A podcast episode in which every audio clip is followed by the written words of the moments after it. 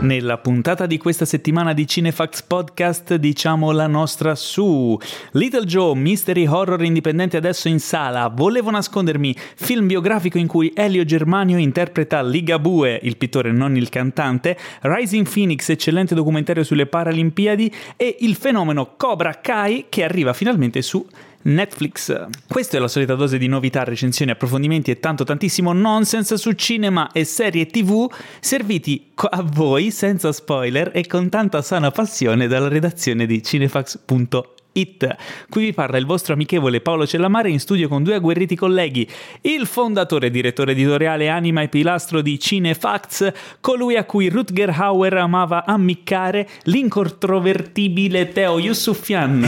Ciao a tutti, ciao a tutti. Come fai a ricordarti dell'amico del tutto. Rutger a tutto Venezia? ah, tutto, che bel momento, che bel momento mi hai fatto venire in mente. Eh? L'amico di Rutger eh, è indimenticabile. Esatto, assolutamente sì. Accanto a te abbiamo il redattore più compito e delicato, colui che abbina i vinili ai primi, i libri ai secondi, colui che non è cinefilo così, è cinefilo così. Anzi, è cinefilo così! Con gli occhiali di Mr. Magoo e la barba di Mr. T, il furente Enrico Tribuzio. Mr. T mi mancava. Buonasera, amiche e amici.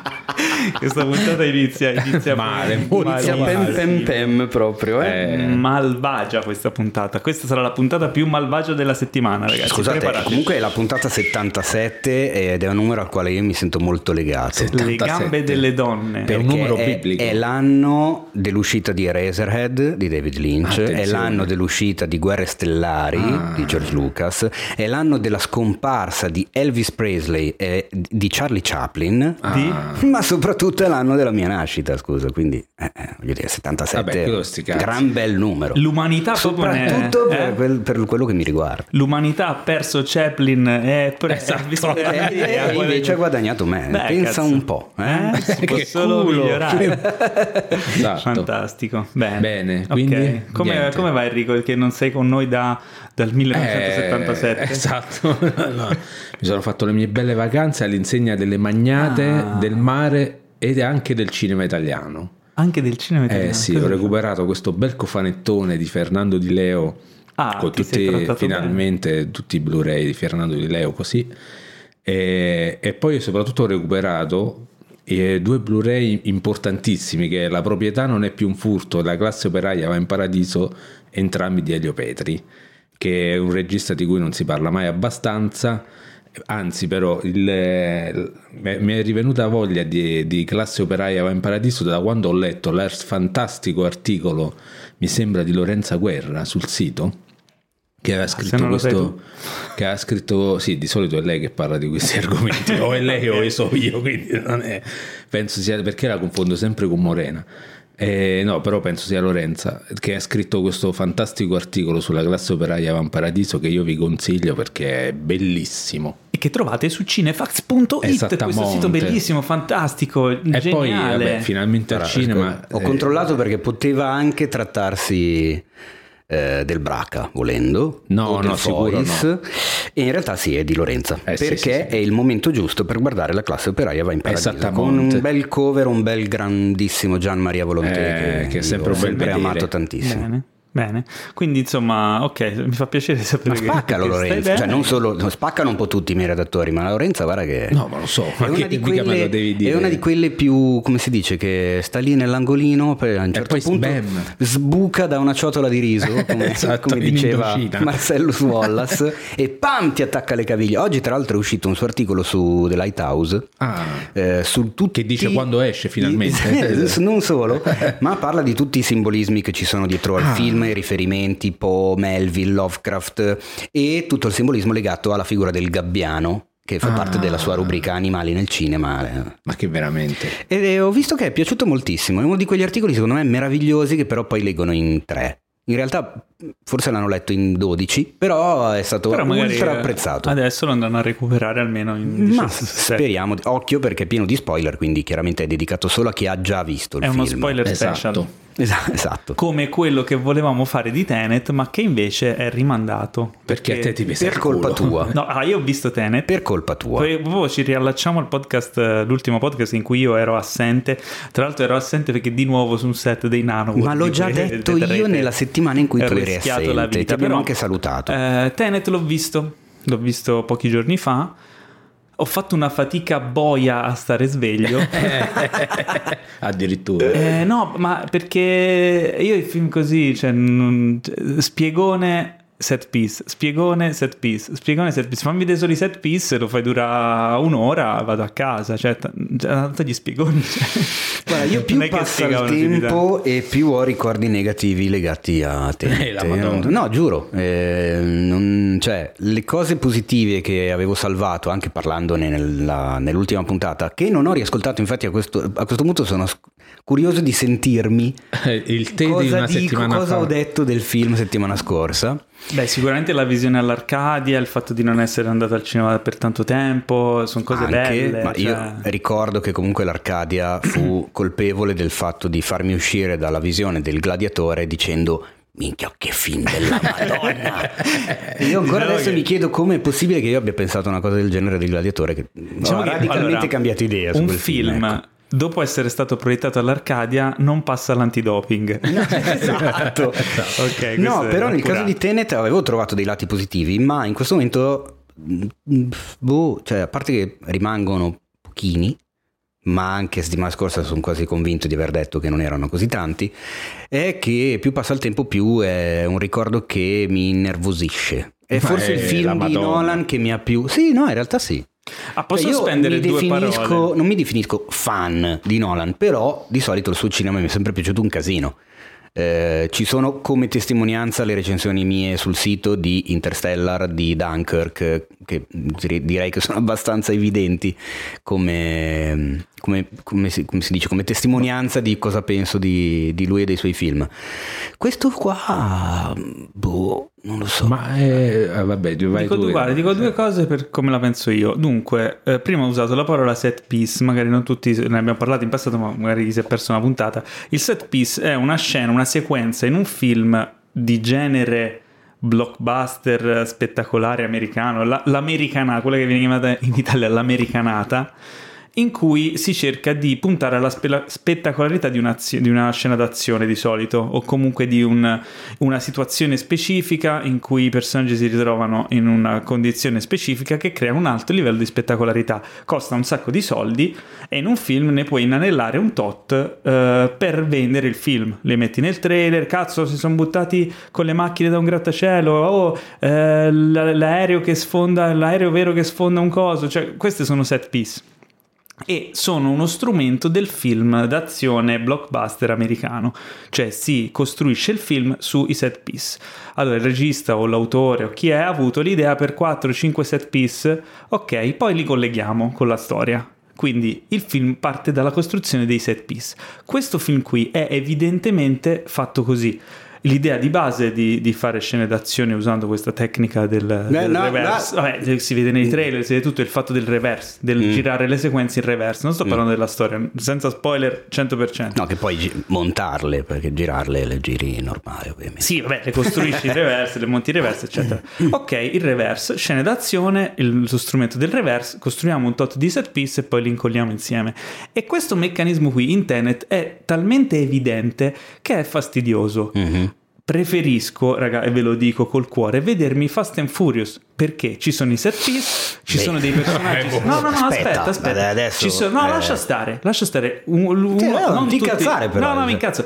Perché, tu, perché, no, perché c'è un pregiudizio su Fast and Furious quando Tenet è esattamente la stessa cosa senza il divertimento perché Fast and Furious non si prende sul serio Tenet sì. Ah, quando sì, vado a vedere Fast and Furious io lo so che è una puttanata e mi diverto lo so che fanno stronzate e lo fanno per farmi divertire e io mi diverto. Quando vado a vedere Tenet e vedo Nolan che si prende sul serio manco stesse facendo quarto potere quando è, un, è un'americanata take it easy, no? Prendila più con calma. Fa- vuoi farci divertire? Hai avuto delle belle idee perché nel film si vedono delle cose fighissime e quel- la spettacolarità del film è innegabile.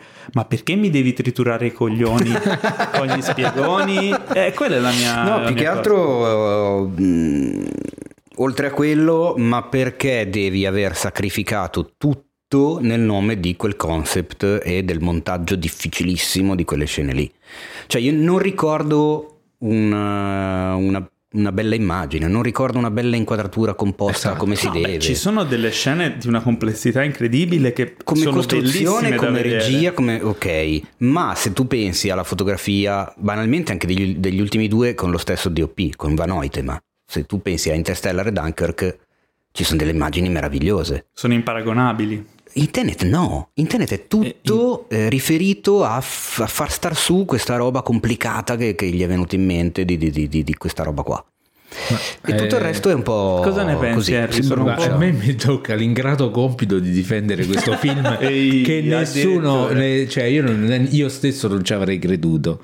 Ma allora io ho sempre pensato che Nolan è questa roba qua, le baracconate, solo che sono girate un po' meglio chiaramente rispetto a Michael Bay, Snyder e tutta questa gentaglia No, eh, qua. beh, lui è uno di quelli che Eh. con il budget di quella gente Eh, esatto, ti gira fa qualcosa di più film- elegante. eh, esatto. Scritto fa- in un certo block- modo. E soprattutto lo fa il blockbuster originale, che è una cosa che boh, a parte lui non so quanti altri lo Esatto. fanno.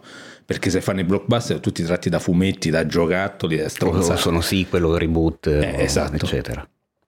Eh, ma io, mh, cioè, io mi aspettavo questa roba qua, anzi io ho apprezzato il fatto che lui abbia lasciato solo la baracconata e non ci abbia messo dentro altre cazzate del tipo, che ne so, l'amore eh, prescinde le leggi della fisica, cioè questa roba da baci perugina. Attenzione perché guarda che anche qua Ma è- ha una, fo- ha una Vabbè, però non- componente non andrei- esagerata, ma poi diventiamo spoiler. Sì, ma è una delle robe andrei- che non ho sinceramente Sì, capito della scelta. Di... Vabbè, comunque non ho capito a chi ti riferi, special. esatto, non ho Esatto. capito a chi ti riferisci, però ok. Comunque, Ma, beh, eh, e quindi, cioè, mh, te l'aspettavi così? Io ho detto, ah, finalmente un film dove non mi rompe i coglioni con cose che lui non è capace di fare, tipo parlare dei sogni. Cioè, ha fatto un film sui sogni, Inception, dove non c'è assolutamente la dimensione del perturbante che sta nei sogni, cioè non c'è il surrealismo.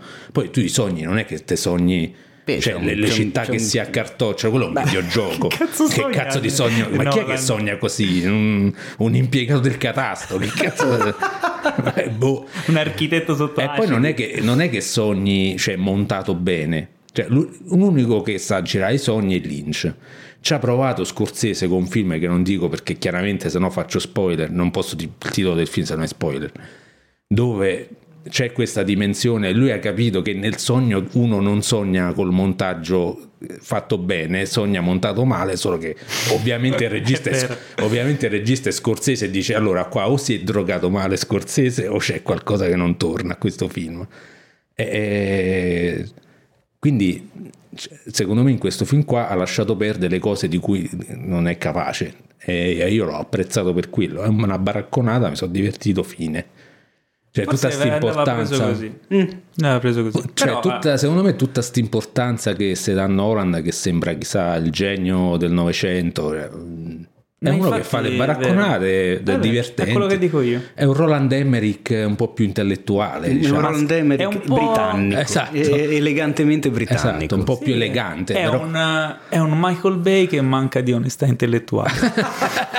no, no, vabbè, Non no, esageriamo. non mi sognerei neanche io di dirgli una Non cosa del genere. esageriamo. Vabbè, No, abbiamo- secondo me è, man- è mancato diciamo il tocco invece del, del fratello sulla sceneggiatura. Ah, beh, quello, Il fratello- ah, ecco, infatti quello volevo chiedere, non c'è Il fratello ormai c'è. ha spiccato il volo, cioè Eh, però finalmente ha aperto le si ali, sente. vola da solo, fa le sue cose, le fa bene, quindi in eh, questo caso devo dire che un po' si sente. No, loro l'accoppiata migliore, mi sembra che c'era anche il fratello a The Prestige. Sì. Sì, Eh, ancora era film che bello, a basso budget, capito? Che non devi fare sti cazzo di set piece come dice lui ogni volta.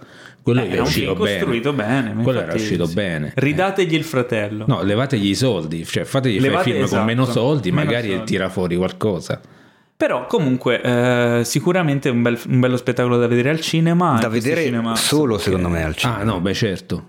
Cioè, questo è un film che se uno non va a vederlo al cinema, sì, esatto. non guardatelo a non casa, cioè non ha senso. Poi è un film che tu lo è guardi fatto apposta ti... per il cinema. È fatto apposta per farti venire voglia di rivederlo, per eh capire certo. qualcosa in più, per vedere meglio delle cose.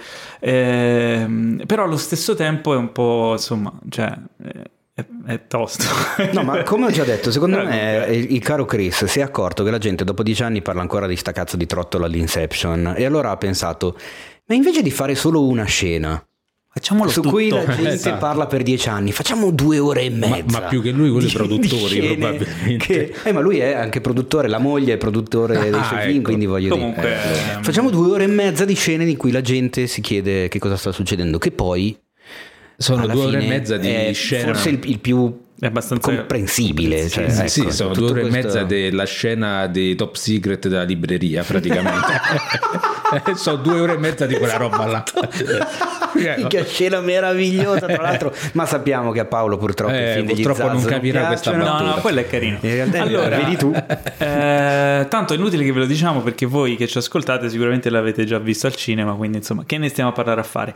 Ma prima di parlare di tutta una serie di infinita di cose di cui abbiamo parlato, di cui parlare questa puntata, diciamo due parole sul nostro sponsor che è sempre Infinity, che è un servizio streaming che se siete cinefili vi piacerà molto perché vi dà la possibilità di vedere sempre e su tutti i device migliaia di film e serie TV e quindi insomma noi eh, siamo contenti di averlo come sponsor.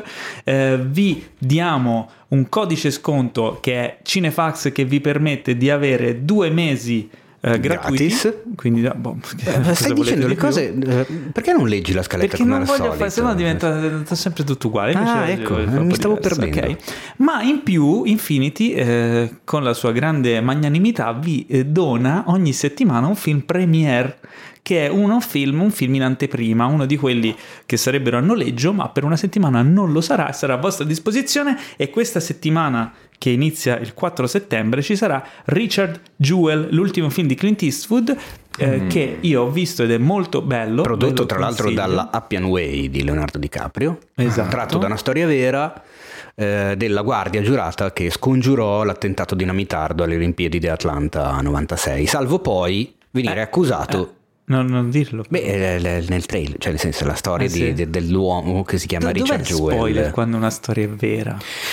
Bah, dipende, se, se dipende... la storia è poco, no, poco, poco nota, però Io non è non spoiler, sapevo. cioè lui viene poi accusato di essere implicato invece nell'attentato. Diciamo che da pass- passare da eroe a avere a un sacco di problemi. Quindi esatto. il film è molto, molto bello, molto interessante, molto empatizzante con il personaggio di Richard Jewell, eh, che tra l'altro l'attore che fa Richard Jewell è anche in Cobra Kai. Attenzione. Attenzione, attenzione, perché dopo parleremo di Cobra eh, Kai. Eh, direi. Ehm, però nello sterminato eh, fantastico catalogo di Infinity c'è anche un film che sta molto a cuore al nostro Teo, eh, un sì. film di Alfonso Cuaron che si chiama I figli degli uomini con Clive, Clive Owen, Owen. Che, che ha fatto Clive Owen? Julian Moore e Chiwetel Ejiofor. Adesso vado a, vado a, memoria, però credo che siano i, i tre principali più, più, noti siano loro.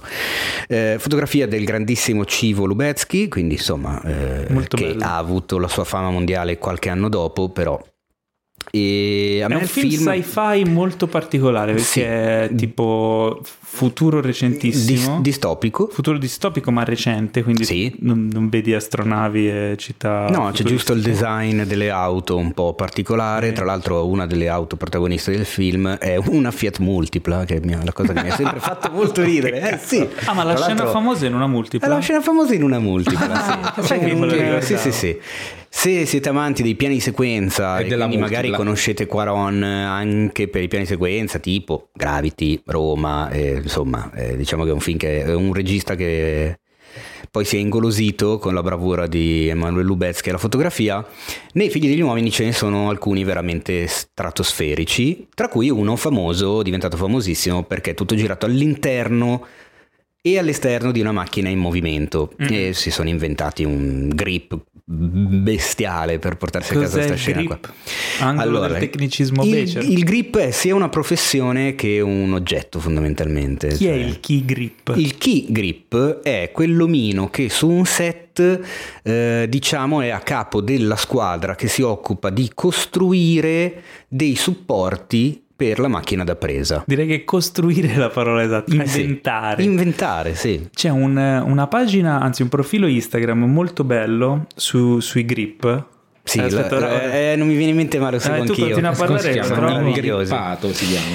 E fondamentalmente se la scena richiede una ripresa particolare e la cinepresa deve essere posta su un molo eh, a piombo sull'acqua e poi fare un movimento di braccio di 5 metri verso destra e uno si dice questa come cazzo la giriamo e in quel momento interviene il grip che dice sta fermo lì che pensi mi ho un'idea. e, ho un'idea. E ti costruisce tutto un aggeggio con un, i tubi innocenti. Anche esatto, esatto. Eh, che dà modo poi all'operatore o al direttore della fotografia di mettersi sopra con la cinepresa e utilizzarla come era stata pensata. Chiaramente non è che lo decidono in quel momento sul set all'ultimo momento anche se potrebbe capitare, queste sono cose che vengono scelte in fase di spoglio di sceneggiatura. E per chiudere questo angolo del tecnicismo becero vi consiglio di andare su Instagram e seguire o dare un'occhiata sul profilo Grip Rigs. Ah, esatto. Quindi grip, rigs, R-I-G-S. Perché che sono, cosa sono i, i rig? Sono, sono, questi accrocchi. Gli accrocchi costruiti e inventati dal grip. E se scorrete questo profilo ci sono dei video allucinanti delle cose che si inventano i nostri cari amici grip. Che è una delle cose che quando mi capitava, vabbè, chiaramente nei set dove sono stato io, ma anche banalmente in televisione, non c'è come figura il key grip e non ci sono c'è i suoi uomini. non, spesso non c'era neanche ma c'era lo stronzo di operatore ah, che, che... Eh, magari capitava me o io e altri miei colleghi.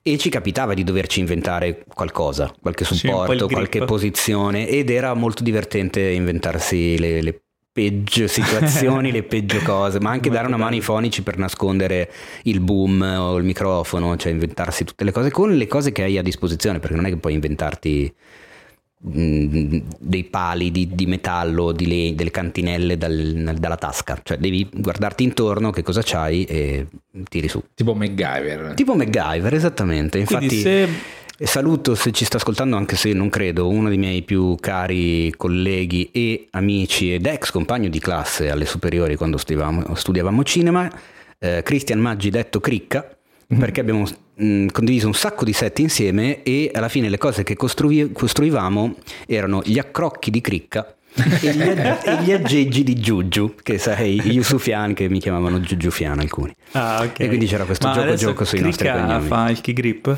No, Krika fa ancora il, fa l'operatore, ha fatto, credo adesso stia facendo forse Masterchef, okay. ha fatto se mille anni su linea verdi. Se per caso per però all'ascolto c'è qualche grip, key grip Magari. o qualcuno che conosce qualche key grip eh, italiano, ehm, contattateci perché sarebbe figo averlo ospite sul podcast. Non abbiamo mai avuto un, un grip, eh, ci manca il grip.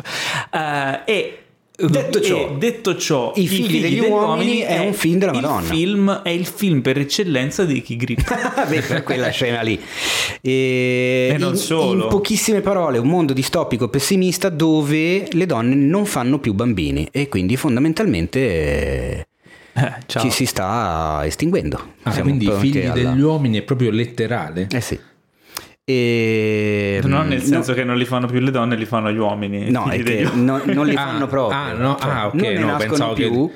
A me, ah, però a un certo punto succede un qualcosa. Ah. ah, attenzione, gran cameo di Michael Caine adorabile come vecchio hippie amante, della, amante del della, de, della marijuana. Ah no, pensavo del fernetto. E, mm, no, guardatelo perché secondo me è molto bello, fotografia meravigliosa al di là dei movimenti di macchina, ma anche tutte le atmosfere, questi toni molto lividi, molto, molto cupi. E forse credo un Clive Owen in forma, sì. anche, anche, più che, che in Closer. Clive Owen ehm, è un po' scomparso. Mm.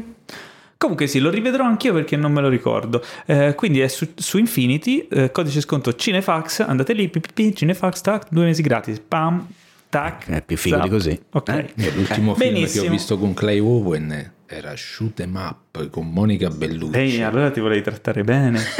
esatto. Sento puzza di capolavoro. no, scusa, un'esperienza di, di, premorte. Parentesi, ma perché? Ah, perché era un periodo che mi piacevano le cazzatone, però effettivamente questa era veramente. Cioè, tu hai visto che nel cast c'era Monica Bellucci prima sì. di vederlo? Ho detto, oh, magari. Perché l'hai visto a quel punto? Stavo vedendo la filmografia. ah, so. vabbè. Non lo so, non mi fare queste domande, lo sai che io ho tendenze suicide nei film. Allora, eh, ragazzi, è il momento della domandona della settimana. Oh.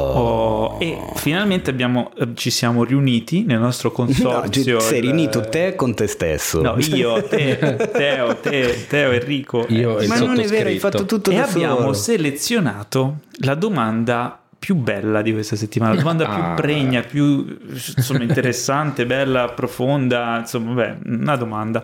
Eh, e che ce la fa il nostro, uno, l'ascoltatore più amato della settimana, Chi è? che è Luca Terrana. Ah. ok? Che ci chiede Il famoso. il famoso Luca Terrana, grande ascoltatore di Cinefax, ci chiede scegliete un genere cinematografico, anzi non cerchi, ce lo impone, scegliete un genere cinematografico e d'ora in poi dovrete vedere solo film di quel genere. Che genere scegliete? Vabbè, ma è facile. Cioè, per me è fa- l'ho già detto. Cioè? Mm, Fantascienza. Fantascienza. Sì, non riesco a... Che poi è un genere che racchiude tanti Eh, sottogeneri. hai capito. Cioè, non, non- non riesco a... Non riuscirei a... Ecco, non riuscirei a privarmene. Quindi per forza questo. Ecco, non Mm. riuscirei a... pri- Cioè, faccio fatica a privarmi anche di tutti gli altri generi, chiaramente. Però se ci pensi alla fine, se la base è quella fantascienza, tanto poi c'è la fantascienza horror, fantascienza drammatica, fantascienza distopica, fantascienza viaggi nel tempo, fantascienza eh, storica, le, le, ucr- le ucronie, che mi Eh, piacciono vedi, sempre tanto. stai un po' craccando il fantascienza comedy. E no, perché comunque il genere cinematografico esiste, ma poi si può anche imputtanare, cioè nel Ibrina- senso si può ibridare. ibridare, esatto. È più elegante come l'hai detto tu. Ibridare. Però secondo me è genere puro. No, il genere, il genere Genere puro. puro. Ma non esistono no, più i film genere puro. Te Enrico cosa Siamo scegli? Scegli un genere 30. puro. Io western, perché Ah. è il mio primo amore. Eh vabbè, ma così poi non Western. vedi un cazzo. In che Vabbè, ogni senso? tanto Di ne film nuovi. qualcuno. Di film nuovi. E d'ora in Vabbè, poi sono vedere tanti. solo film di quel genere. Non è che ne facciano poi così tanti ormai. di Eh, ma se esiste solo un genere, poi fanno solo i film di quel genere. No, no, no, no, lui dice non è che nel mondo faranno solo film di quel genere, tu devi scegliere il, fi- il genere che vedrai d'ora in poi. Il western, così almeno che ne so. ok, guarda no, guarda un film l'anno. Esatto, è quello Beh, scusa, ne escono ancora di, di Risparmio western sui biglietti. Tipo The Sister Brothers era bello. Eh, quello lo devo ancora recuperare. Ah, vedi, quello con eh, Phoenix. Molto bello. Poi... Eh, eh, Deadful 8 ovviamente. vabbè, stiamo andando indietro. Eh, ah, in avanti? Wind River. Gli ultimi... Eh, Wind. River Eh? non è tanto west. Cioè sì, Beh, come dai. sentimento è west. Beh, come Quando si dice sì. tipo un western moderno, Eh, è un western? Anche se non è nel vecchio west? Tipo, Se, eh, se risponde ai canoni del genere ci può non anche è un stare. paese per vecchi, è, tipo, è westernissimo, Eh sì. però Eh, non hanno però- i cappelli. Cioè, che Eh, fai? vabbè. Lo metti o non lo metti? Eh, vedi, Luca. Ma io cioè, l'ho ne scelto apposta perché quello il western si insinua pure i film di Carpenter sono western, lui li fa sempre il dollaro Insinuo, d'onore. eh? Mm. Eh, Mm. Mm. eh, Io sono mesi che sto pensando a fare una serie di, non dispense perché è un po' presuntuosa come parola, però una serie di special sul sito dedicate ai generi cinematografici, perché spesso vedo un sacco di gente che se la prende un po' comoda, cioè tipo... tipo? Ma non so, tipo, ah, secondo me The Witch non è horror. ma come? Eh, non funziona così, cioè non è che secondo te il genere è quello lì. Poi ci sono un sacco di declinazioni e un sacco di generi di film che ne mescolano più di uno. Ah, secondo me Alien non è horror. Ma No, porco vabbè. zio, sì che lo è, è anche fantascienza. Ma è Cioè, anche tipo, horror. allora, l'altro non è che puoi dire secondo me no. L'altra Cazzo sera sei? ho visto, che non l'avevo mai visto, ehm, The World's End, The World's End, il terzo della trilogia del Ah, cornetto. sì? bello. Di cosa. Molto bello. Ma che genere è?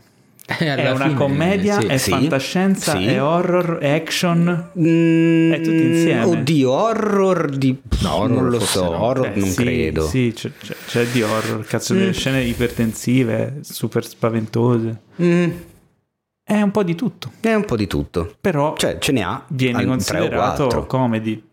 Di base Cioè, sì. di base è una comedy. Sì.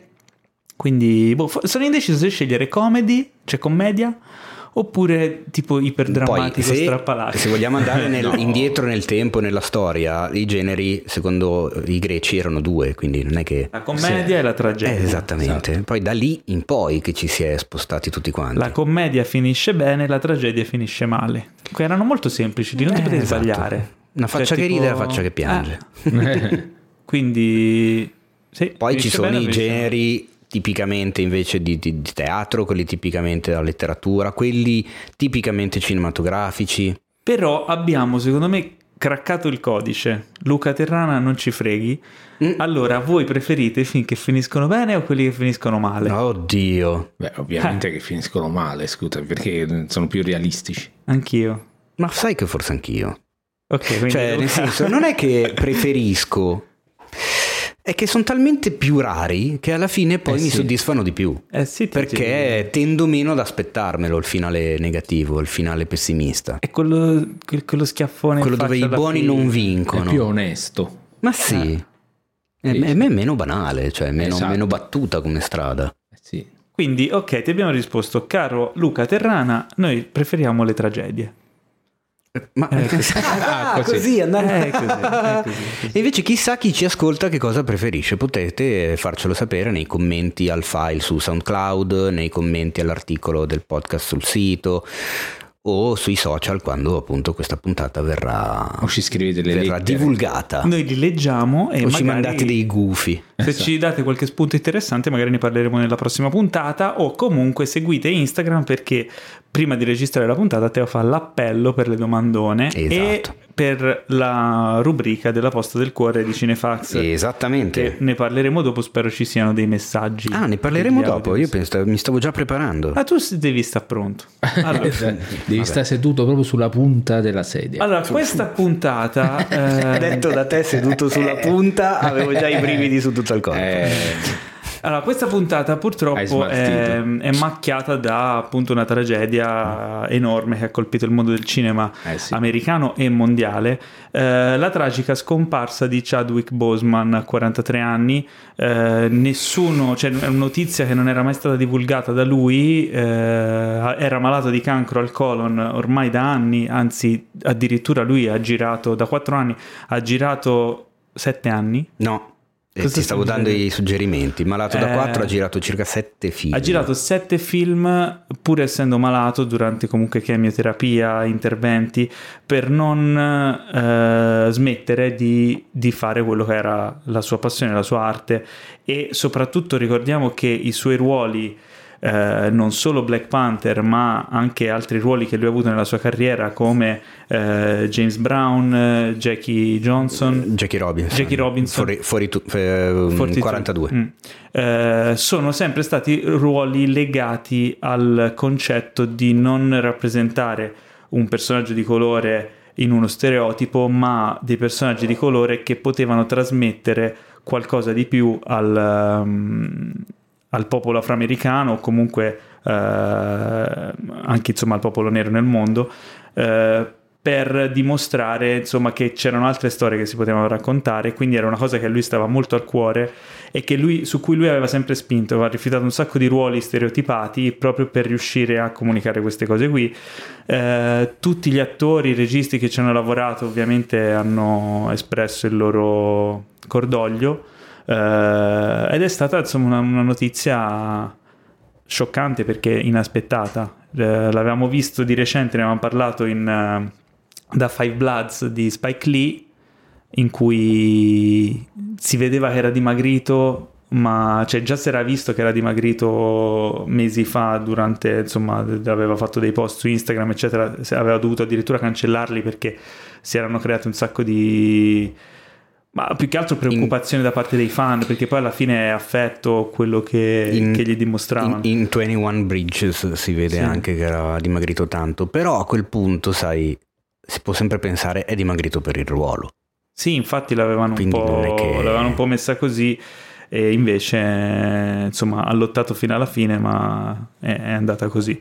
E, insomma, una brutta notizia, eh, tutte le volte che noi eh, ci, ci, tocca parlare, insomma, ricordare, salutare eh, per grandi personaggi che ci hanno lasciato, è diverso perché magari sono persone che hanno avuto una lunga carriera cui possiamo di cui possiamo consigliare tanti film, di cui sappiamo insomma che hanno fatto il loro percorso, invece in questo caso è, è brutto perché è, è, un percorso a metà, cioè possiamo consigliare tanti film, ma sappiamo che altrettanti ne avrebbe potuto fare, insomma è, è, una, è una notizia veramente a me mi ha, mi ha abbastanza, cioè, non lo so, mi mi ha colpito molto. Eh, ho letto un po' di, di messaggi di mh, vari, insomma, personaggi del mondo di Hollywood che ne hanno parlato, eh, ne hanno sempre parlato in maniera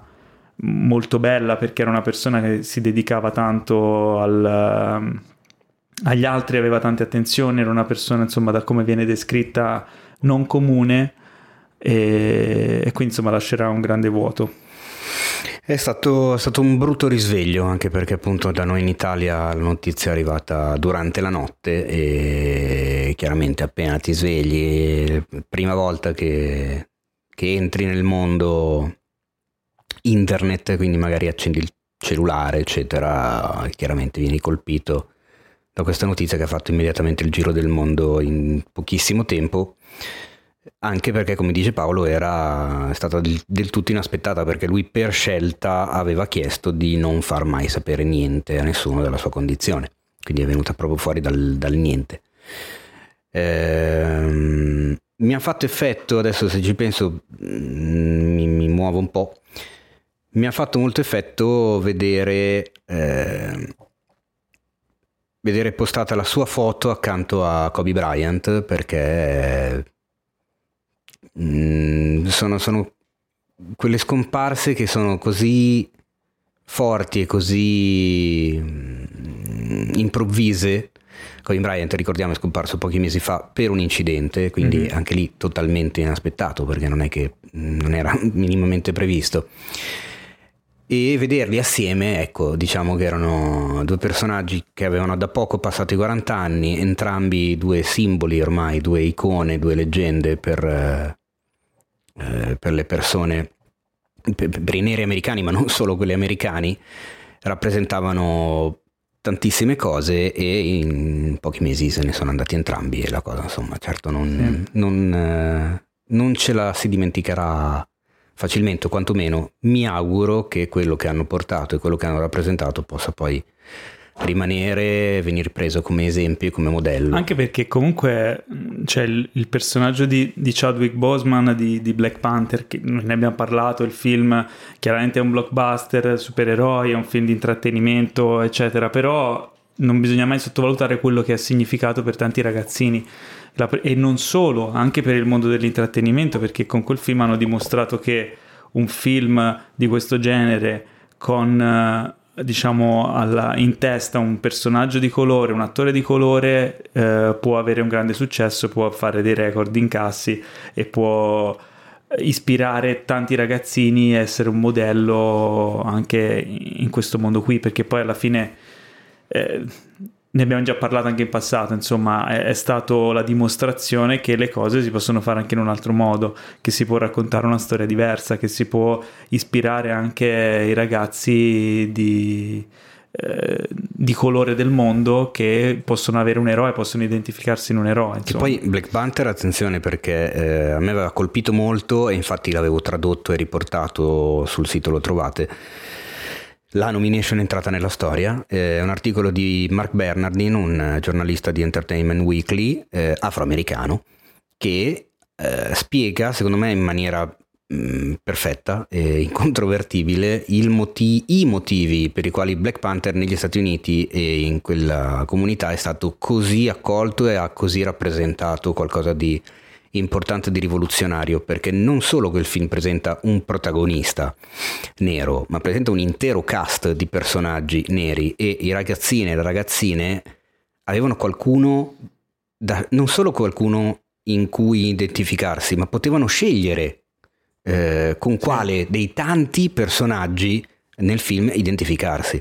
E questa era effettivamente una novità all'interno di un cinema di intrattenimento multimilionario come quello ad esempio dei film dei supereroi Marvel. Quindi al di là di quello che uno possa pensare di Black Panther, piaciuto e non piaciuto, eccetera, eccetera, secondo me bisognerebbe un attimino mh, scrollarsi di dosso il, il, il, il proprio parere eh, mh, solo ed esclusivamente sul film, allargare un po' la visione e cercare di andare a fondo e capire l'importanza effettiva di quel film, perché è a tutti gli effetti, che vi piacciono o no, uno dei film più importanti degli ultimi anni. Sì, ma anche de- determinate scelte nel film, quella ad esempio, se lo vedete in originale, il fatto che loro parlano inglese con accento africano, che parlano tra di loro in Xhosa, che è la lingua africana che si parla in Sudafrica, sono tutte scelte eh, decise anche da, da, Chadwick Boseman che eh, aveva una, da, da, quanto racconta il regista Ryan Coogler, aveva una facilità di imparare le battute in cosa che era non comune perché sono tutti suoni strani, click strani, cose che fanno.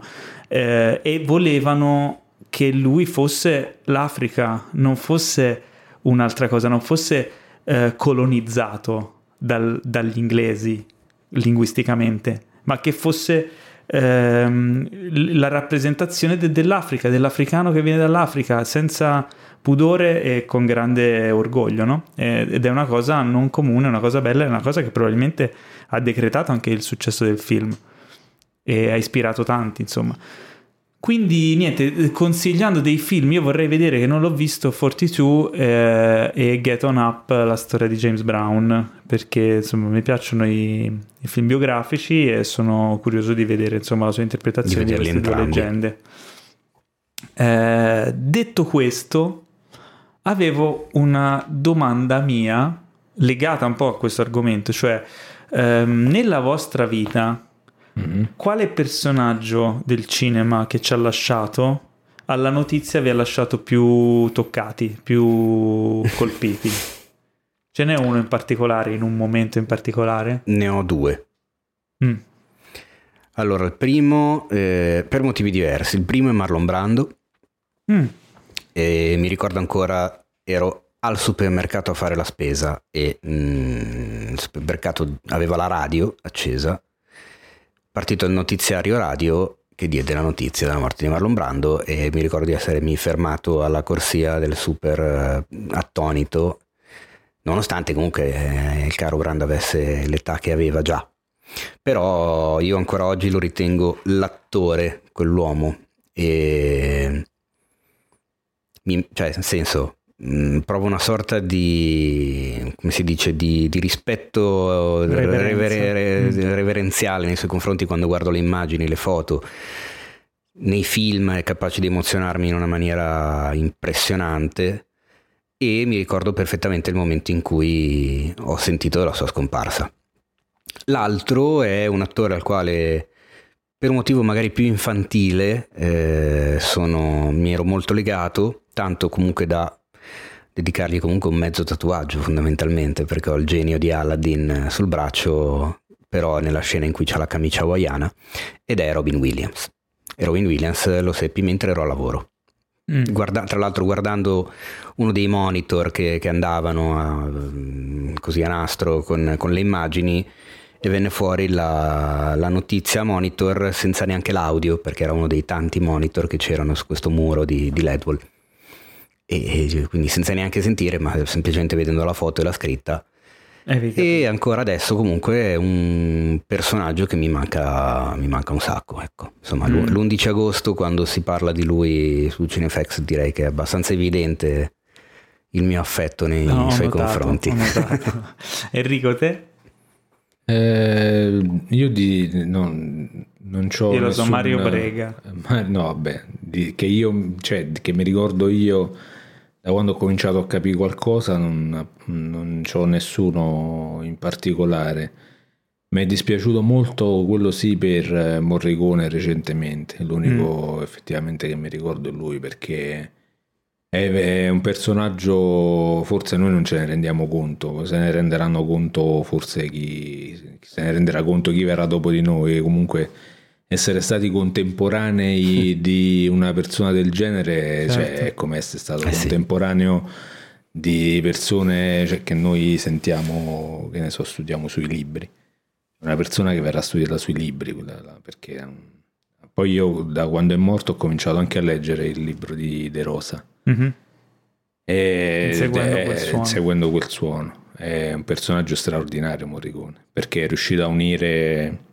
È, è come intendo io eh, l'arte, l'arte applicata in generale, cioè che c'hai un occhio alla qualità, non sei mai banale, ma non ti dimentichi che dall'altra parte c'è un pubblico, cioè non fai la cosa solo per te. Fai, e, e, non fai la cosa solo per il e pubblico. non fai la cosa solo per il eh. pubblico. È, è, la sintesi perfetta di, di, questo, di, questo, modo di pensare che, che io sposo in, tutte le volte che posso. Io invece mi ricordo che mi toccò tantissimo non so bene perché, cioè no, lo so perché, eh, la morte di Alberto Sordi. Ah. Perché mh, mm, era un periodo che mi ero cioè, proprio scimmiatissimo, vedevo tutti i film, stavo recuperando, ne ha fatto mm. un'infinità, però qualsiasi film. E, mh, mm, mi ero affezionato tantissimo soprattutto al suo modo di, di, fare comicità e alla sua evoluzione nel corso degli anni, no? E quando morì mi toccò tantissimo, tanto che volevo andare al funerale a Roma, che fecero un gran funerale, eh sì. eccetera.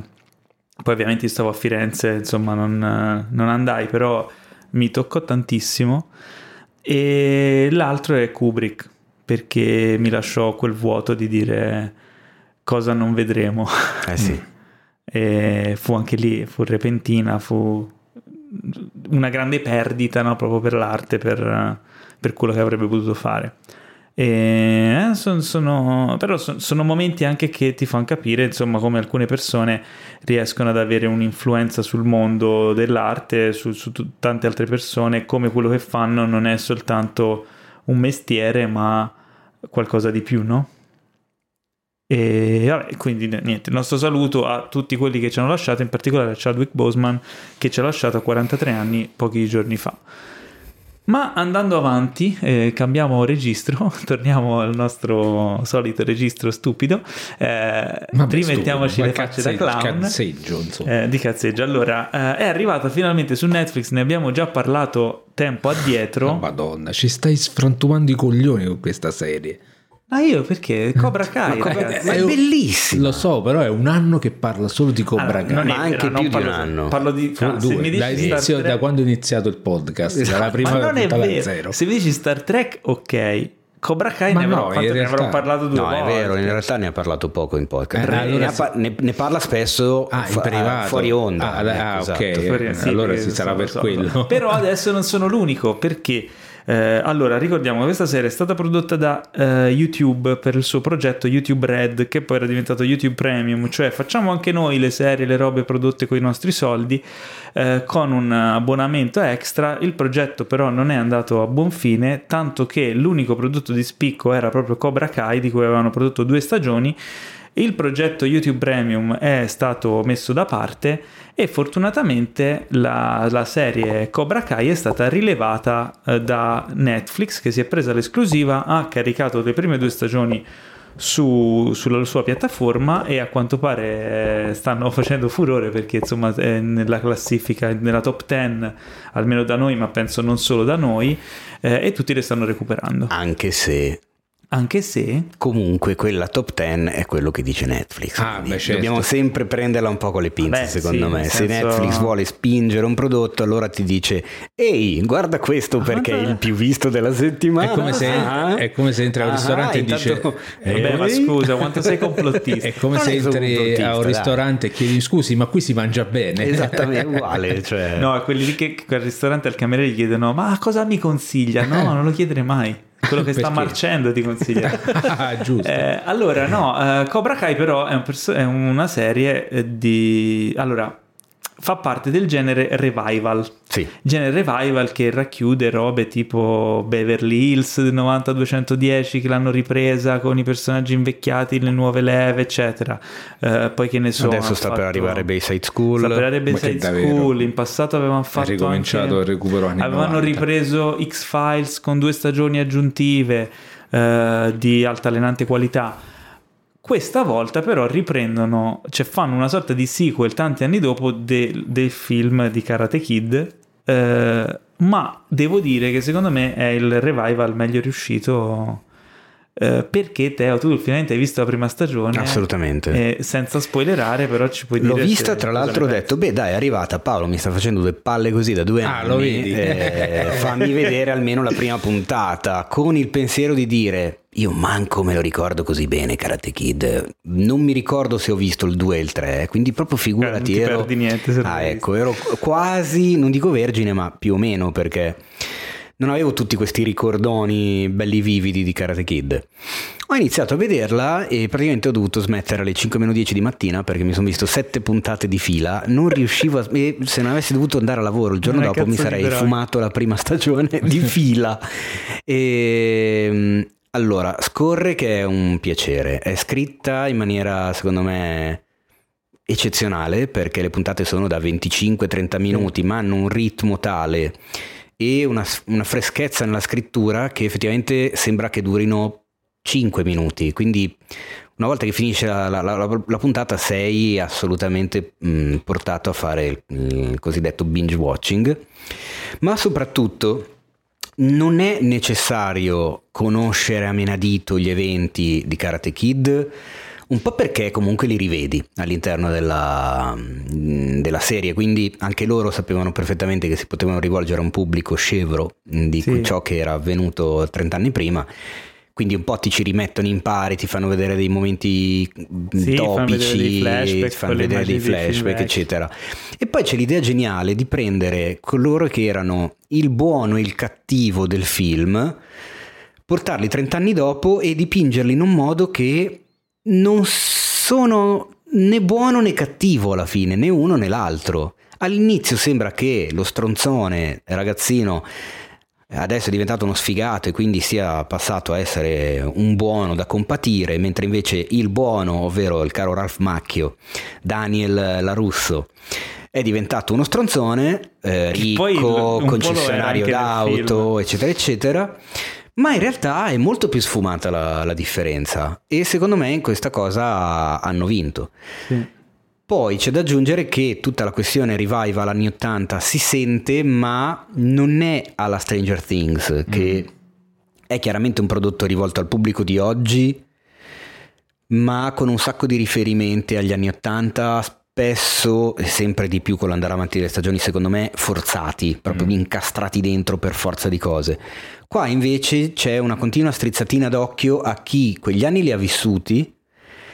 E vive nella nostalgia. E, e vive un po' nella nostalgia, cioè è, è un discorso diverso, e cioè, molto più funzionale, culo, esatto, e perché non si prende sul serio, cioè è una sorta di revival e di ogni tanto ci sono questi tocchi nostalgici, ma vengono immediatamente subito presi, presi in giro fondamentalmente, come può essere la, la, la, come si dice, la, la, malattia per un'automobile o per, per la musica sì. o per un gruppo musicale o per, mo- una maglietta dei Metallica, eccetera. Cioè, è gestita, è gestita in maniera intelligente la cosa. E poi, vabbè ci sono questi incastri di parentele che, che il modo in cui sono, vengono sono quasi, personaggi sono quasi a livello sono, beautiful che ci però sono, sono un casino fighi. di personaggi tutti divertenti ben recitati ben scritti e come vengono introdotti uno dopo l'altro funziona alla grande veramente è incast- la sto riguardando perché la mia compagna Diris non l'aveva ancora vista e riguardandola mi accorgo che è proprio scritta bene. Mm.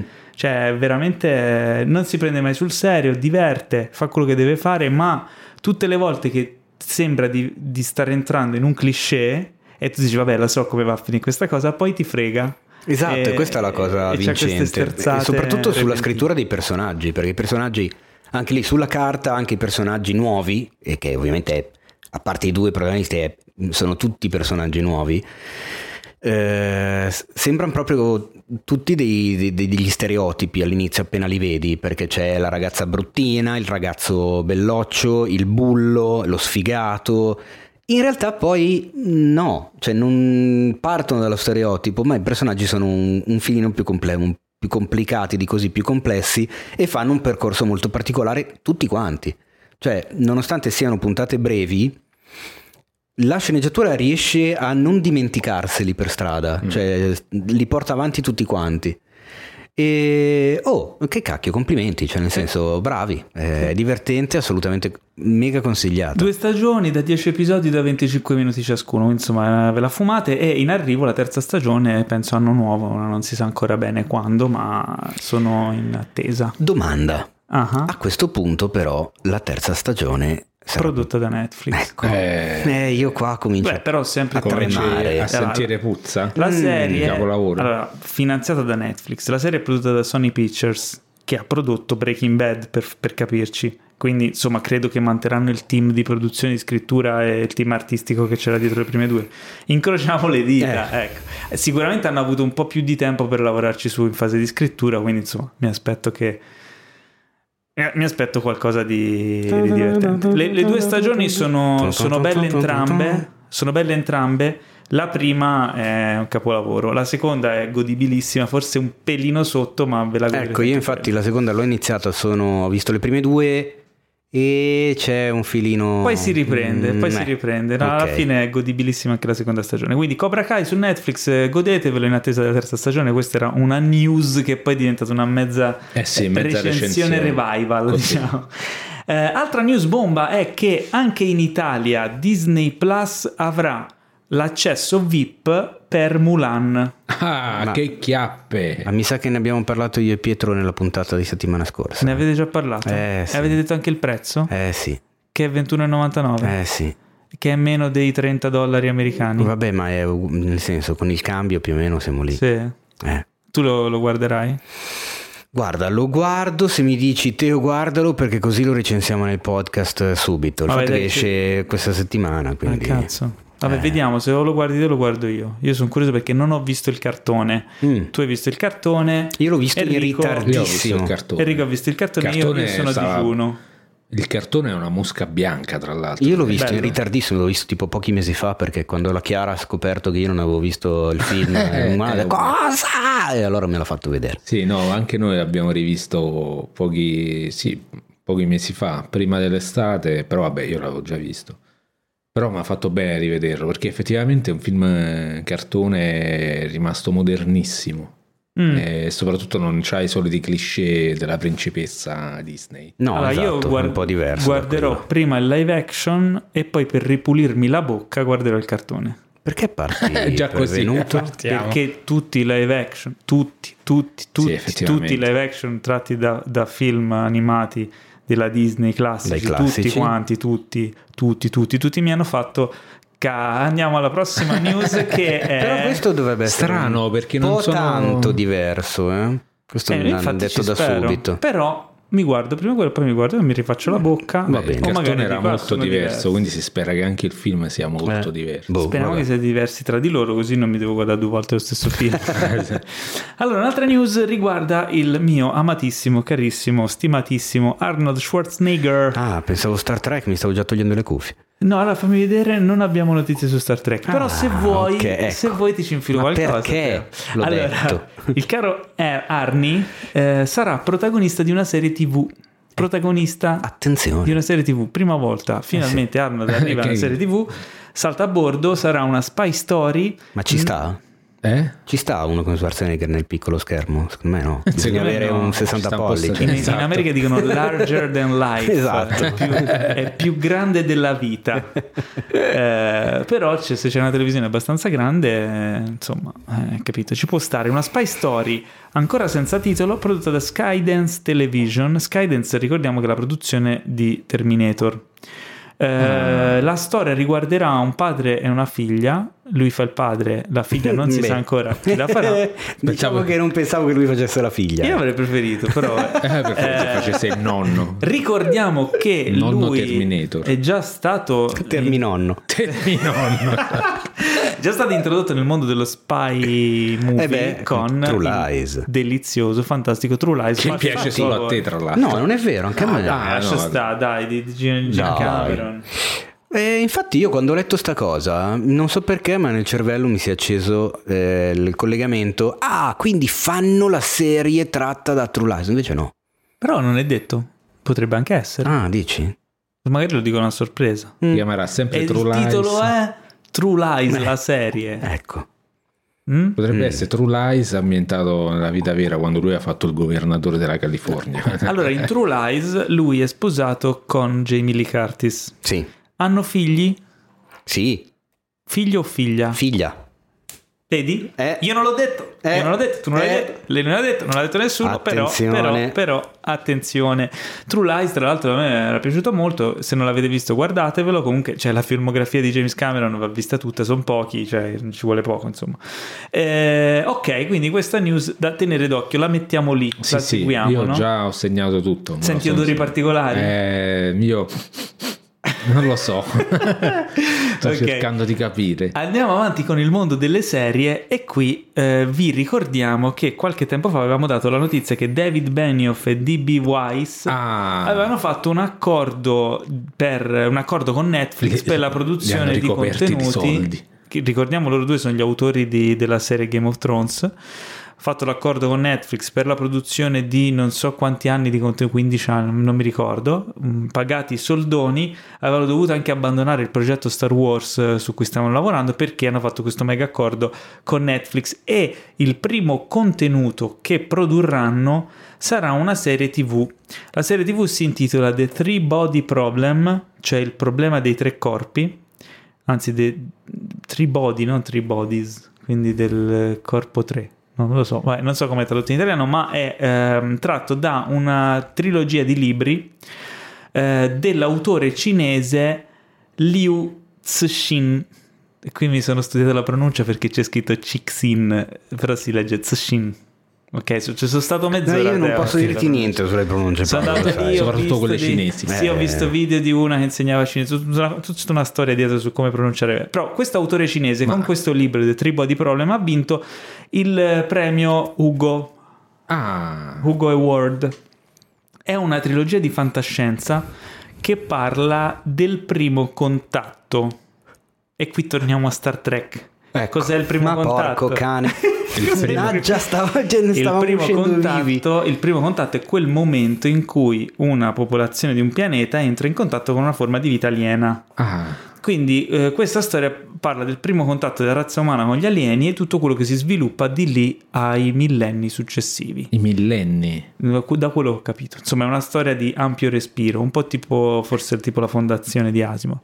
Ehm, tra i produttori esecutivi che, ci sono... Ricordiamo però sta arrivando in Sta arrivando forma. su Apple. Eh sì. Uh, tra i produttori esecutivi di The Three Body Problem ci sono Ryan Johnson, Brad Pitt, Rosamund Pike e quindi mi viene il sospetto che siano anche eh, gli attori. Eh, attori Pitt e Pike e regista Ryan Johnson, perché di solito quando li infilano come produttori esecutivi è perché hanno un piede anche in quello che fanno di solito. Ma Beh, non Pitt, ne abbiamo. Pitt non è detto. Eh? Pitt non è detto, è vero Pitt che lui spesso detto, produce. Con la sua plan B ha fatto già delle belle robe dove non, non era. Dove non caso, figurava. Mm, Pitt non ha mai fatto serie TV Brad Pitt. O sbaglio? Sai che non mi ricordo, così a memoria ti direi di no, ma magari sbaglio. Eh. Però non vorrei dire caza- cagate Ros- a chi ci ascolta. Rosamund Pike neanche non ne sono sicuro. Però, però mi dispiacerebbe. Però... Cioè, no, se beh. fosse Ryan Johnson in regia e loro due tra i protagonisti, direi che a quanto, a quanto, pare Netflix stava già cercando di iniziare a sviluppare questa serie eh, nel 2018 e avevano calcolato che sarebbe stata la serie più costosa mai realizzata. È la Madonna. Eh, adesso diciamo con a bordo due che di serie costose se ne intendono, uh, inizia lo sviluppo di questa serie. E io sono molto molto molto curioso, anche per il fatto che è una serie di fantascienza e l'autore è cinese. Cioè, non, il libro a quanto pare sì, è molto molto amato. È cinese, ma le la produzione degli autori, dei registi, eccetera, ah, tutti insomma, americani. Il libro è quello. Eh, poi, Sarebbe insomma, stato interessante farlo girare un cinese, per esempio. Ma non è detto che non ci siano Beh, magari esatto. attori, insomma, che sappiamo.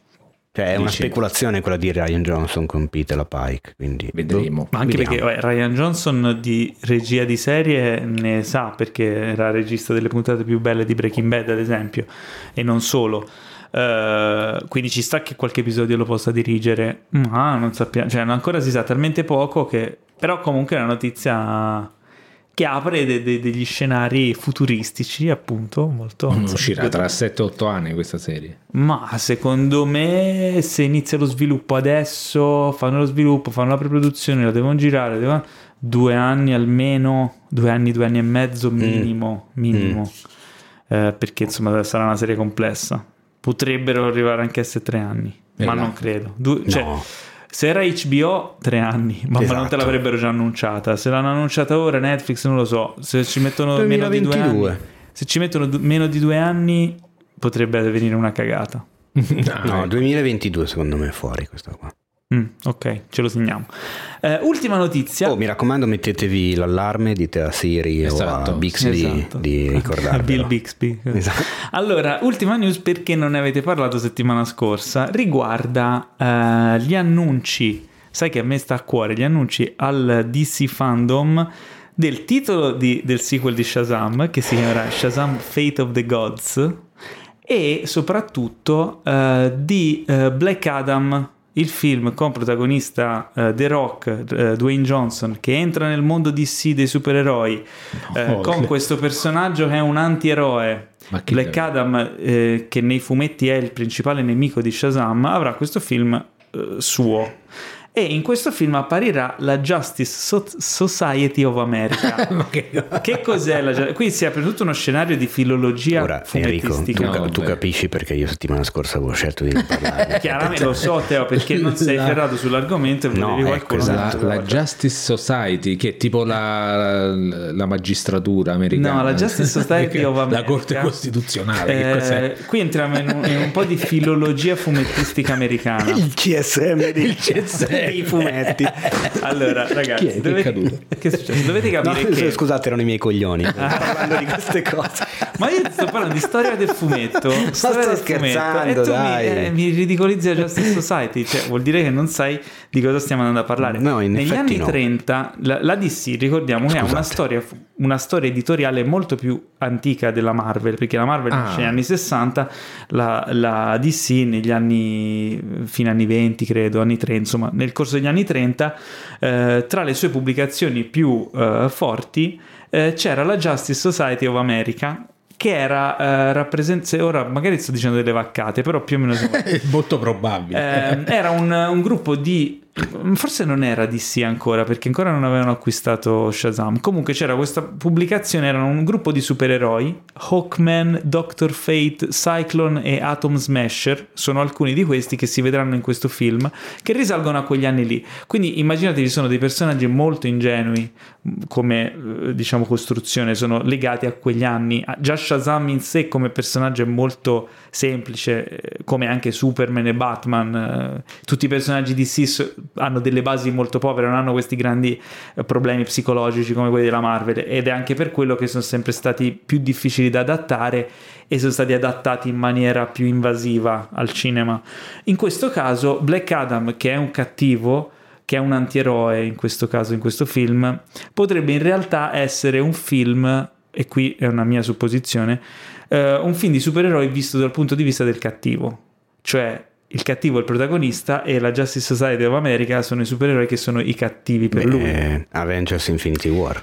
Beh, ma in Infinity War comunque tu tifi per i buoni, cioè Thanos è al centro della storia, eh, però alla fine cattivo. è lui, il punto di vista è lui. È il è protagonista, il protagonista è perché è il fulcro di tutto, però non è il protagonista con cui empatizzi. Ah, cioè okay. io poi ho empatizzato Ma con oddio, lui. in effetti, eh, esatto. perché siamo stronzi noi, però eh, non, cioè, tu fai tifo per, perché cioè, ci rimani male quando lui sta vincendo. In questo caso Black Adam potrebbe essere cioè potrebbe diciamo avere dei risvolti originali non lo so spero che questa tua supposta possa essere giusta speriamo però insomma io penso più a un'altra supposta visto il protagonista Vabbè, a proposito di supposte, ce l'hai questo messaggio? Ma l'hai visto, l'hai visto, il teaser di Boss Logic di Black Adam? Sì, visto sì, che siamo ormai Tra l'altro, realizzato. Ah, Boss Logic è una pagina, un profilo Instagram uh, che vi consiglio di seguire se amate il mondo dei supereroi, eccetera, perché è un illustratore, concept artist che si diciamo che lui amava fare concept per conto suo dei progetti annunciati è diventato talmente famoso sul web che adesso glieli commissionano esatto. proprio Marvel e DC in particolare DC e questa volta lui ha collaborato tra l'altro diretto da Jim Lee che è uno dei diciamo, dei, uh, è ai vertici del mondo DC ed è uno degli illustratori, eh, disegnatori di comics più famosi della storia, insomma comunque degli ultimi eh, decenni, eh, ha collaborato con lui per creare questa sorta di mini trailer eh, anima, se, semi-animato fatto di illustrazioni di Black Adam molto carino che appunto rappresenta il um, quello che poi è il Ma mood attenzione con la voce narrante di, di Dwayne Johnson. Certo, eh. chiaramente. Che tra l'altro lui è preso benissimo si sta, tutto il periodo della quarantena si sta pompando nella sua palestra eh, privata e sta diventando già era un armadio adesso sta esatto, diventando tipo un, una mucca sì una mucca una mucca di quelle ipertrofiche giganti eh, quindi insomma vedremo vedremo eh, credo che andrà in produzione quest'estate, insomma, l'estate 2021, quindi insomma c'è ancora un po' di tempo. Uscirà nel 2022 se non sbaglio. Non lo so. No, vabbè, okay, Ma attenzione. È il momento tanto amato. il momento tanto amato, io aspetto che Enrico sia pronto. Parta allora, con il contributo. Vi ricordiamo che la rubrica della posta del cuore cinefila di Cinefax funziona così: mandate i vostri problemi di cuore legati al cinema come messaggi vocali su Instagram a cinefax.it e noi li selezioneremo accuratamente ascoltandoli ass- prima. Assolutamente no. Come no? No. Come no? No, ti ho già detto, detto che, che il format volta... è che io non ascolto i messaggi. Così. Da questa volta avevi detto che l'ascolto. Ma n- invece no, assolutamente. Io non allora, so che non cosa. mandate non messaggi so. assurdi. Noi li selezioniamo. Teo dice di no, ma in realtà, in realtà noi li selezioniamo. No, non è vero. Non, è non li facciamo ascoltare. Non, non li ascolto non li... mai. Vabbè, manda sto. Cosa mandiamo? Ma perché? Ti ho detto Questa che le la sigla non abbiamo il copyright, non le devi mettere. Yeah. ah, dai. Ah. Vediamo ora che, che cosa ci avranno mandato. Put a finger in my ass. No, ma, no addirittura. Ah, te, te, te, ma, ma, davvero non l'hai sentito? No, no, no, no. Non, mai, non li sento mai, cioè, quindi dai, so cosa. Speriamo che ci sia qualche bella bestemmia. Allora, il, mo- moisture. il primo ce lo manda Gianmarco Macchioni che ci scrive semplicemente posta del cuore. Quindi ah, così. adesso io farei passare Mistero. un attimo. Sta già arrivando l'ambulanza. La classica. Se... Ci mancava un po'. Eh. Secondo eh? voi, per chi di noi tre è? Ci mancava un po' la classica ambulanza. Come si chiama il tizio? Tra l'altro, sta venendo proprio a prendere noi. Cioè per, esatto. per passata proprio Come sotto. si chiama il nostro amico? Gianmarco Macchioni. Macchioni, Attenzione. mi raccomando. Ciao ragazzi, e tanto complimenti per il podcast. Grazie. Siete fortissimi, è bellissimo. E, e, poi io avrei un problema di cuore, nel senso che la mia amorosa è un sacco cinefila. Mm. E Beh. l'unico problema è che non vuole guardare Mad Max Fury Road mm. perché il trailer non gli ispira e non gli piace quel genere.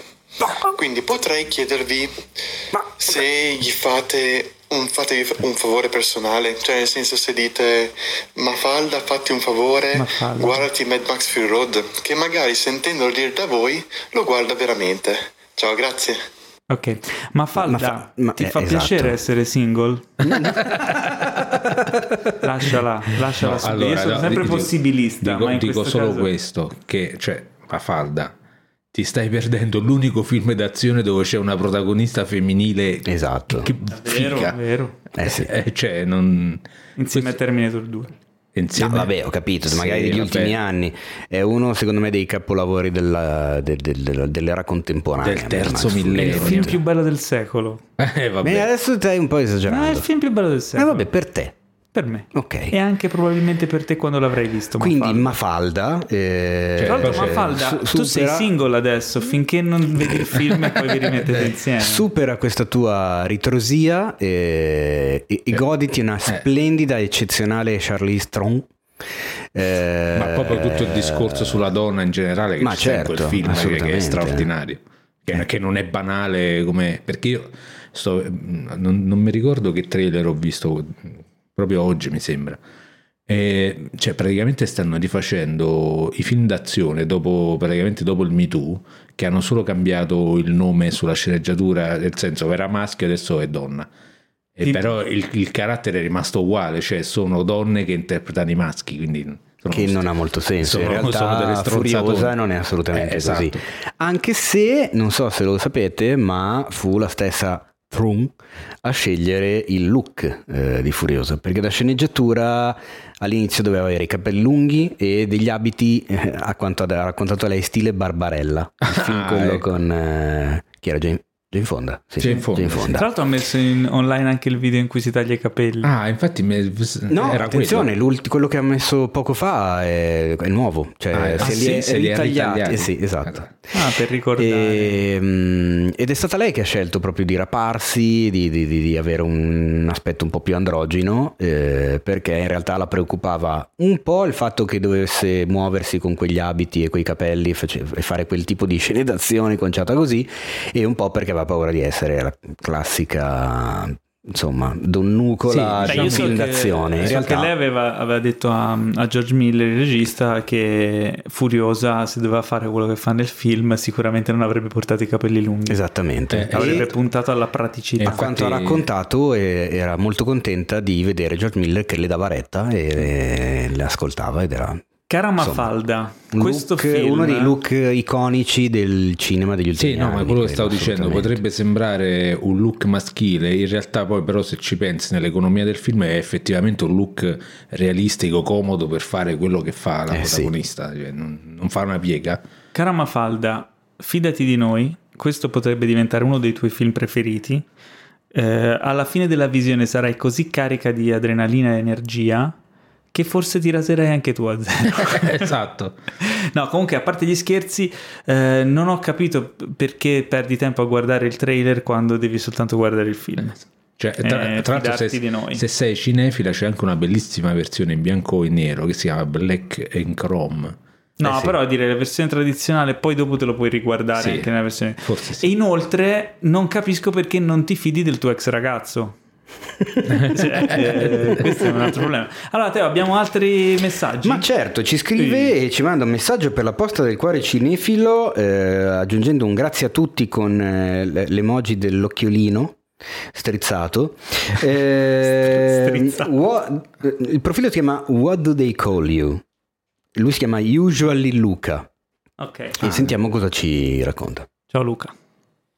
Ciao a tutti ragazzi, eh, per la posta del cuore volevo parlarvi di un problema che abbiamo io e la mia ragazza, mm. che tra l'altro siamo fuori dal cinema prima della proiezione di Tenet, quindi Aia. anche quella è una cosa che ha il suo peso. Eh. E volevamo parlarvi di una cosa che insomma ci manca da un po' ed è molto importante e cioè la presenza di Adriano Meis eh, al podcast. Ah, ci manca troppo e infatti volevamo lanciare anche l'hashtag We Miss Meis. Oh, oh, Buon podcast a tutti. Ciao Mace, dove sei? Allora, ringraziamo il dove cugino sei? del Mace per questo messaggio. esatto, ma che è un parente.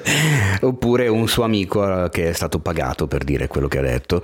Anche a me manca tanto il Mace, ma devi sapere, usually, caro Usually Luca e ragazza, dovete sapere che il caro Mace ha scelto di passare il suo lockdown lontano da noi. Ma è finito da mo' E adesso ne sta pagando le conseguenze. Perché? E... Non può più tornare. Non riesce più a tornare indietro.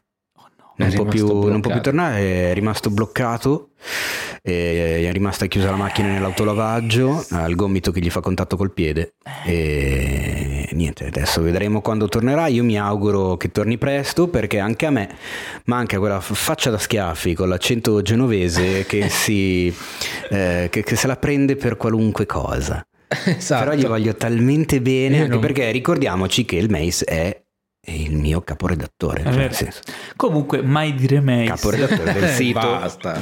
Mamma mia, Paolo. Ehi, Intanto salutiamo anche il Mace perché ci ascolta ogni esatto. settimana e ogni torna, volta. torna mi, a litigare con me, mi, ti prego. mi fa anche il resoconto dopo della puntata. Mi dice: Beh. Ah, guarda, eh, questa puntata avete fatto bene lì, avete però lì avete sì, fatto un po' meno bene. Cioè, mi fa proprio. No, mi fa la recensione della puntata che è una figata comunque avercene di capi redattori che fanno così vero Mace, e fondamentalmente sul sito è il, mio, è il, mio, braccio destro, quindi non posso che volergli bene e ripetere che anche a me manca un sacco. Quindi devi Ma tatuare tornerà. tutto il Mace. Ma tornerà. Adesso... Eh? Minchia. Che è successo? Allora, ci scrivi... Uh, eh... Oh no. Oh Oddio, mio Dio, che plot twist. Ho, ho, un ho, un po', paura. Che è successo? Chi è? Chi è? È una serie di Posta del Cuore che ci è arrivata questa notte all'una e mezza. Ah, ah, ah, ah, ah. Di Lorenzo Sindaco 97. Mm. Ma in che senso? È che... Eh, Quanti sono? Faccio partire, poi, Fammi vedere, poi ne parliamo. fa vedere, fa vedere. Salve a tutti amici di Cinefacts, io sono Lorenzo e mi è stato caldamente consigliato di rivolgermi alla vostra pagina per chiedere un consulto. Po' Allora, eh, chiedo scusa se sarò un po' lungo, ma eh, è una faccenda che va spiegata in maniera abbastanza approfondita per Quando essere vuole, compresa. E parlo a voce bassa perché in questo momento mi trovo nascosto in cantina sotto il climatizzatore per evitare di essere sentito dalla mia ragazza perché eh, potrebbe nascere una situazione non No. piacevole se sentisse quello che sto per dire ora. E, e diciamo non vo- vorrei evitarla. Questo è il posto più sicuro che ho trovato nella mia abitazione. Ok. Allora, il fatto è che eh, da due settimane la, la mia ragazza, a causa di- dei lavori nel suo appartamento, si è trasferita momentaneamente da me. Vabbè, dai, una convivenza, insomma. Ma, cioè, Fantastico che il primo audio si fermi qui. Questa è la fine del suspense Il primo meravigliosa. atto, il primo, atto. atto. La fidanzata si trasferisce a casa di Intanto- Lorenzo perché lavora in casa. E Esatto, intanto immaginatevi, immaginatevi Lorenzo in cantina nascosto sotto, Sotto il il condizionatore che esatto. parla con un telefono. Ok, quindi Che probabilmente avrà la cervicale. Già sta creando questa, Al buio me lo questa immagino. atmosfera, questo mood di ansia. E poi abbiamo l'inciting incident che è l'arrivo della sua ragazza per i lavori. Esatto. Come continua questa storia? Sta appassionando. Da- dal momento in cui lei ha messo piede dentro la mia abitazione, io ho perso il più totale controllo del telecomando della televisione e la più totale libertà di poter eh, vedere qualcosa a mia scelta. Di fatto sono due settimane che io eh, sono ostaggio e costretto a guardare drammi eh, adolescenziali Netflix Ah. e, e film Netflix eh, presi direttamente dalla classifica dei più visti Oh, no. su, su una decina guardati, non, non ne conto neanche uno decente al momento. E il problema è che eh, nel momento in cui io cerco di distanziarmi da, da queste visioni, di, di allontanarmi o di distrarmi, vengo eh, prontamente preso a, a pizzicotti o redarguito eh, in maniera molto spiacevole. Ah, qui la faccenda si sta diventando tipo Misery non deve morire. Esatto, comincio, comincio a empatizzare con questo Lorenzo. Porca miseria, Ma in Lorenzo. che senso lo prende a pizzicotti? beh? Hashtag save Lorenzo. È cattivissima tra l'altro questa ragazza. Cioè, Vabbè, vediamo come... Le sevizie per vedere i drammoni Netflix. Nella giornata di ieri, per tentare di mettere fine o interrompere almeno per un paio d'ore questo supplizio che da settimane va avanti, ho deciso di andare a vedere Tenet al cinema con dei miei amici. No, ma che Eh, sfiga. la mia ragazza ha insistito molto per essere presente anche lei alla proiezione e fatto sta che in sala, eh, sapendo che lei avrebbe iniziato a fare domande, non, non avrebbe probabilmente capito il film, eh, ho cercato di evitare di sedermi di fianco a lei, si, si è seduta di fianco a un mio amico. Ma dai, ma Fatto però... sta Lorenzo- che eh, a 20 minuti dall'inizio del film questo mio amico senza dire nulla si è alzato e da che eravamo in fondo alla sala è andato a sedersi in una delle prime file Bravo. e già lì avevo capito che la serata non sarebbe finita in maniera positiva. Questa storia è stata Mi sta piacendo tantissimo sta cosa.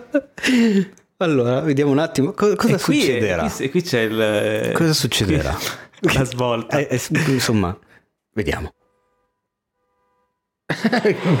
Usciti dal cinema, mentre i miei amici iniziano a fare teorie post visione e apprezzamenti sul film che in generale è piaciuto molto, e la, mia, la mia ragazza fa, fa presente che non ha capito un cazzo de- de- de- di quello che ha visto nelle due ore e mezza precedenti e insomma cerco di trovare un ponte, di, di- di- di spiegarle, di tenderle la mano, Ah, andiamo a rivederlo. di trovare un ponte per io. buttarla giù. No. E io e i miei amici veniamo apostrofati da lei come malati perché a detta sua solo dei malati guardano un film come questo, come Tenet. Io trovandomi in un luogo pubblico e ho contato fino a 10 e alla fine ho deciso che la cosa migliore era tornare a casa e opprimere i miei sentimenti senza dire nulla è un martire. Però non mi sento di darle troppa, troppo torto. questo gira la ragazza, però vabbè dai, questo, questo eh, Ma quanti ne mancano? No, ma questo è l'ultimo, attenzione, okay, l'ultimo. Io Lorenzo, intanto già ti ringrazio per aver condiviso con noi È meraviglioso tutto ciò. Uh, siamo partecipi del tuo dolore e della tua sofferenza. E ricordiamoci che è ancora in cantina sotto il condizionatore. esatto. Tut- tutto ciò lui è ancora è lì. È vero, quindi cioè, l'inizio della storia già ci, ci dava un... Eh, esatto, ecco perché è andato lì. Eh, eh. Adesso capisco perché lei Dai, non doveva assolutamente sentire. Se lei si è trasformata in un essere Lovecraftiano. se lo ha legato al letto e gli ha spaccato i piedi con, col martello. Nel, nel ripostiglio situazione sta diventando però decisamente spiacevole e io no, non penso che potrò andare avanti ancora a lungo no, duro, eh, in, in questa maniera. Io sono molto provato psicologicamente e, e anche fisicamente e ho, ho qui che potrebbero testimoniarlo de, dei segni viola eh, sul mio braccio eh, perché mi sono addormentato durante la visione di Lucifer. Ah. Allora eh, vorrei capire eh, da, dal consiglio di persone di buon senso quali siete voi se è possibile fare qualcosa per salvare questo rapporto senza che io impazzisca. Ecco, vi ringrazio in anticipo. un braccio per i pizzicotti. E scusate se mi sono dilungato. Grazie, grazie, grazie Lorenzo per aver condiviso con noi il tuo dolore, il tuo dramma e ehm, guarda, io, io no, eh, non so tanto che, che soluzioni possiamo dare, eh, diciamo io, che... ne, io avrei una soluzione. Eh. Ok. Mollala.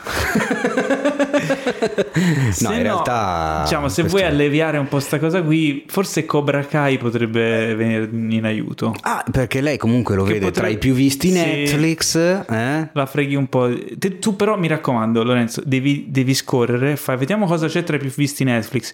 No, questo Cobra Kai deve essere una stronzata adolescenziale. Ah, psicologia inversa. Esatto, esatto. Non dire guardiamo quello, eh. Non eh dire, no, se no eh ti no, freghi. Eh no.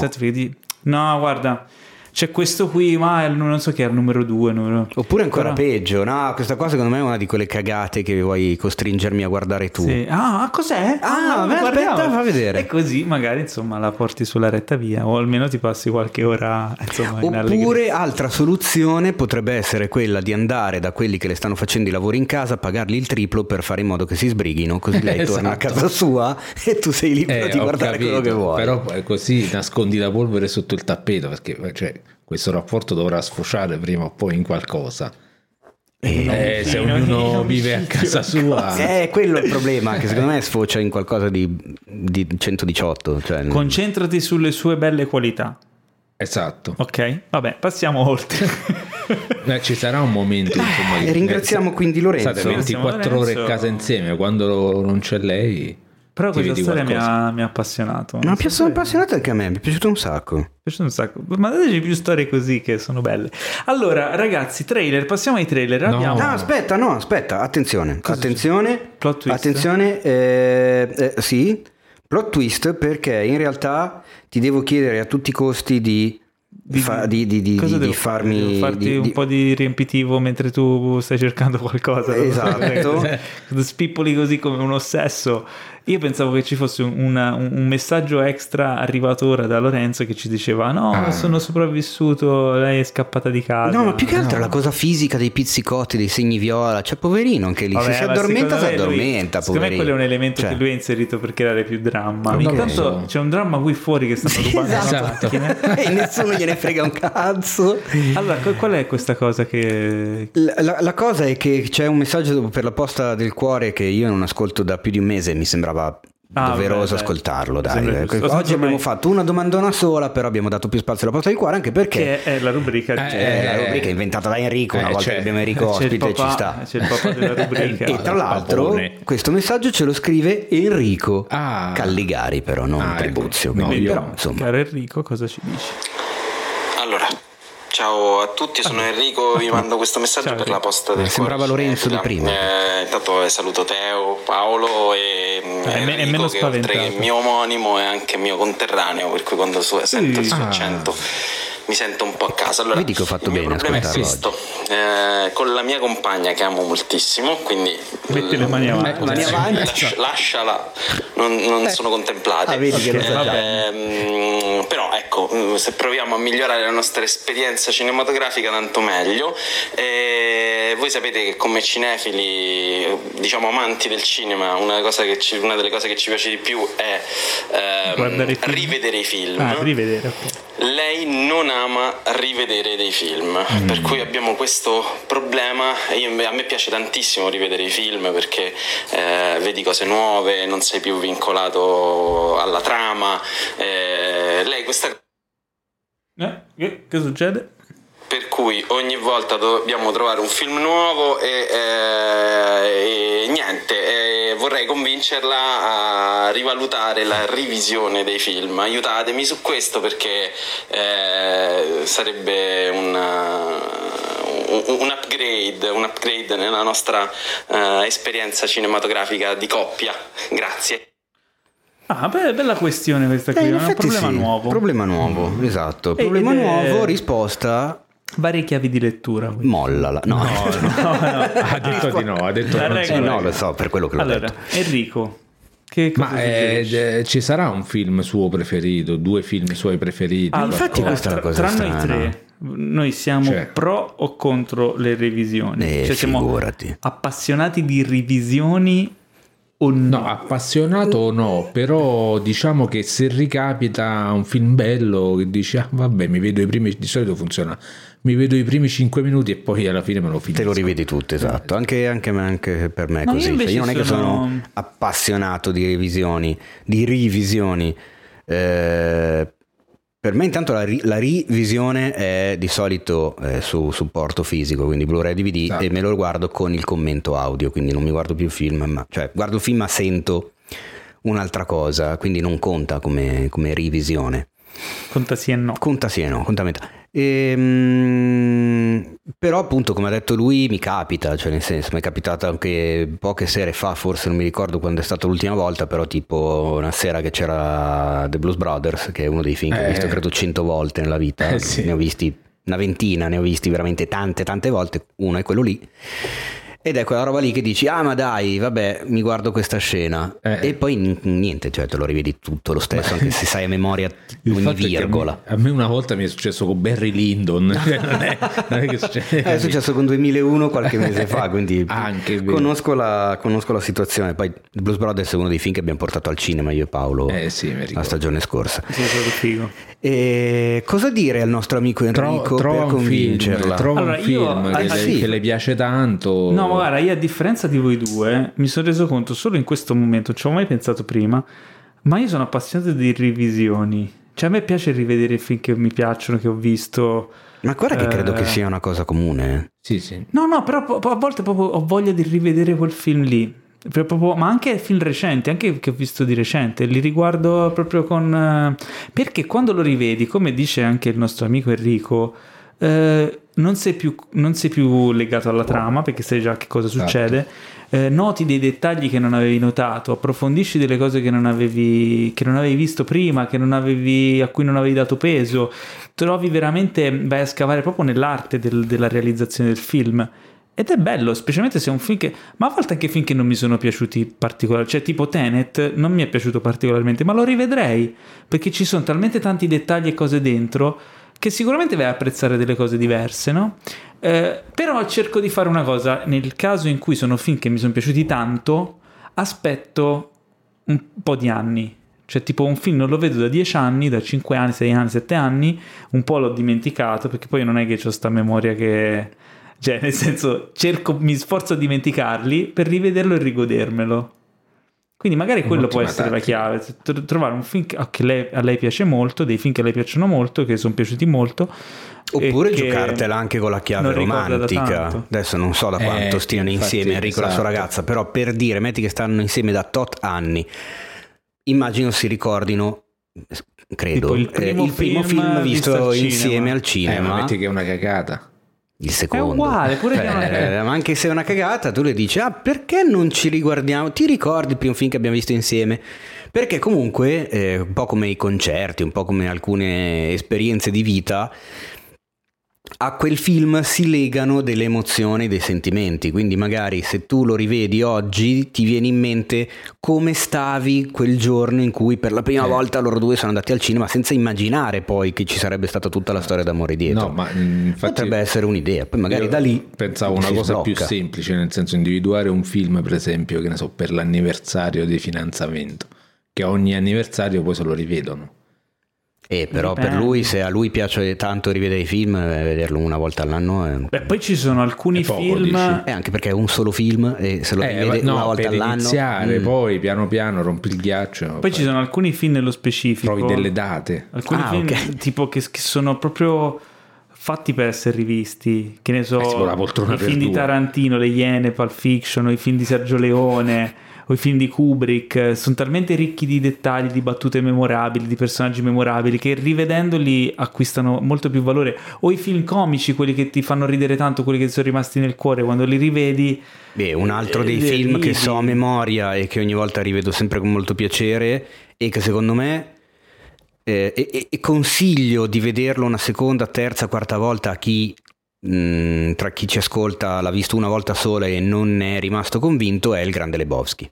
È la Madonna. È vero, io la secondo seconda me... volta che l'ho visto l'ho apprezzato molto di più della prima. E, e, e, e continua, cioè proprio si autoalimenta per questa cosa. Più lo vedi io, e più te ne innamori. Perché è ci sono dei personaggi memorabili, è tutto super, è un film di personaggi.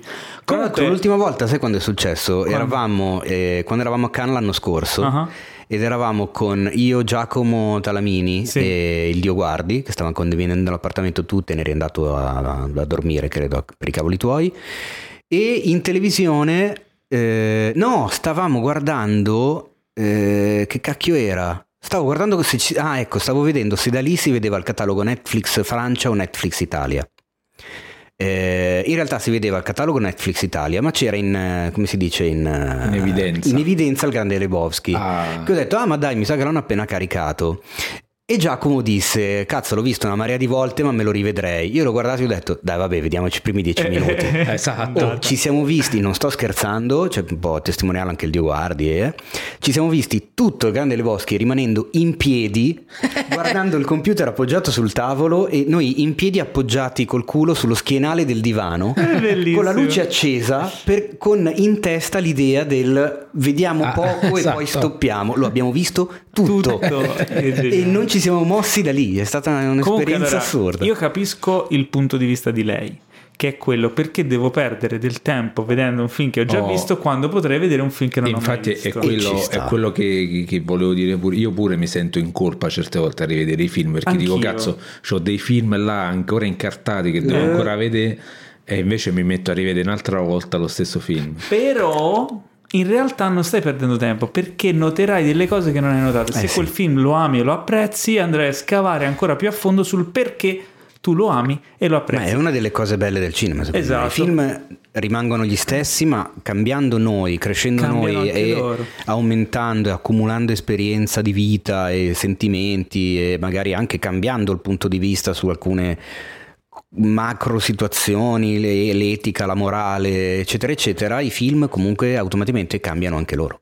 Che bello. Oppure semplicemente fanno, cioè, tipo, fanno ride. Eh, Febbre da cavallo l'ho visto 150 volte. Ah, è beh, quello, quello, quello lo vedo ridere sempre, sì, assolutamente. Ognuno Come ad esempio Top Secret e l'aeroporto scemo, ecco, vedi, lo sapevo che tirava fuori scemo più scemo. o quelli di sordi. Vabbè, comunque fai sentire alla tua ragazza questo segmento, anzi fai sentire tutto il podcast e faglielo ascoltare anche due o tre volte. E, e, insomma vedremo insomma, se riesci a convincere. E se non la convinci chi se ne frega, guardatevi un film nuovo. In conclusione dello spazio della posta del cuore, volevo ricordarvi, raga, fateci sapere poi com'è andata, eh, perché esatto. una delle cose fighe di questa rubrica è che quando ogni tanto voi vi, vi rifate vivi con dei vocali mm-hmm.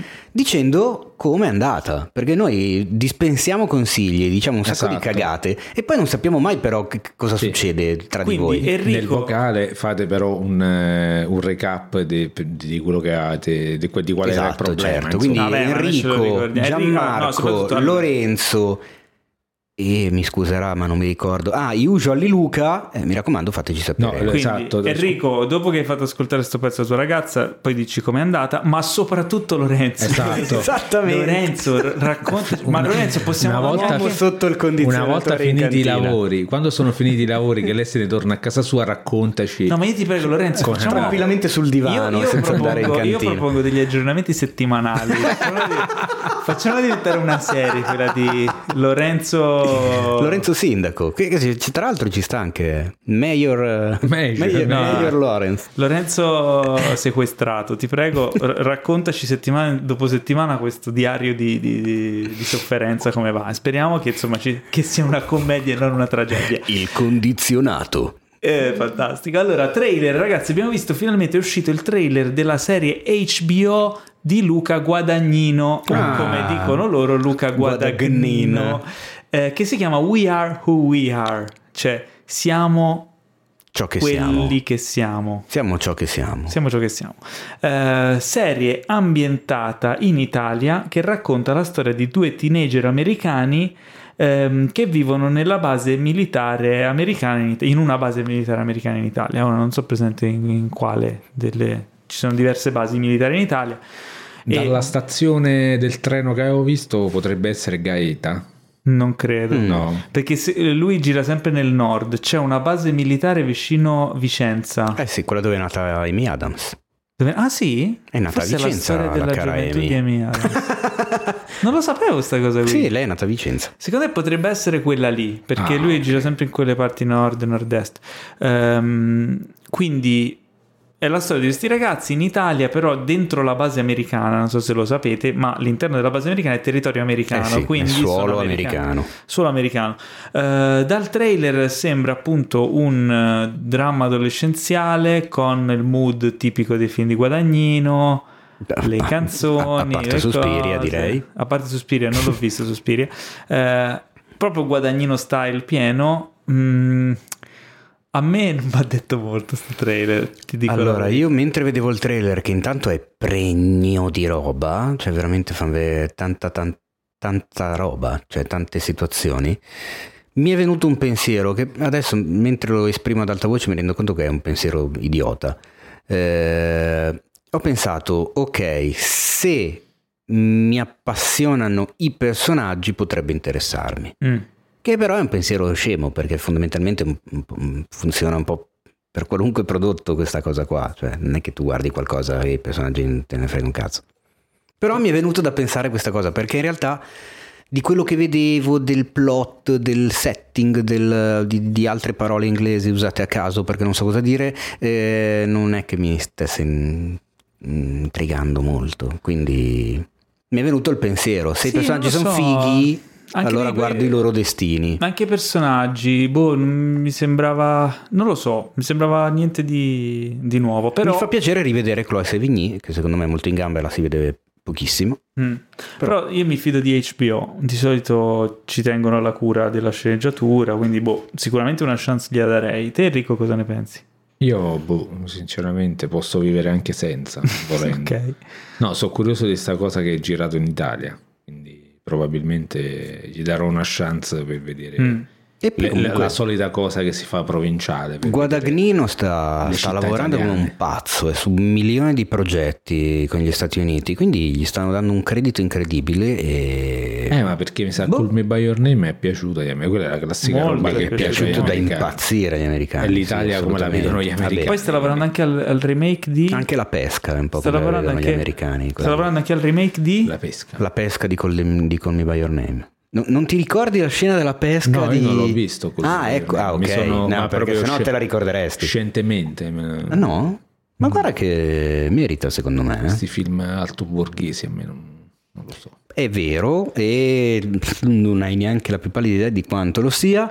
Eh, no, no, lo so, perché, ma, perché sento, eh, ho sentito sono, le interviste. Ci sono due o tre tocchi, secondo me, che, che tirano in sì, piedi tutto il film. C'è la, la, la performance sì. di Chalamet è è una figata totale. No, beh, non è un cretino guadagnino, però è quel tipo di film là che a me proprio non ballo. mi interessa.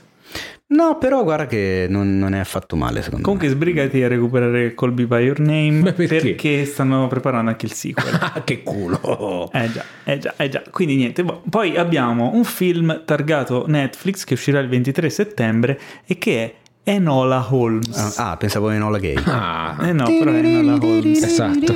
Interpretato da Millie Bobby Brown.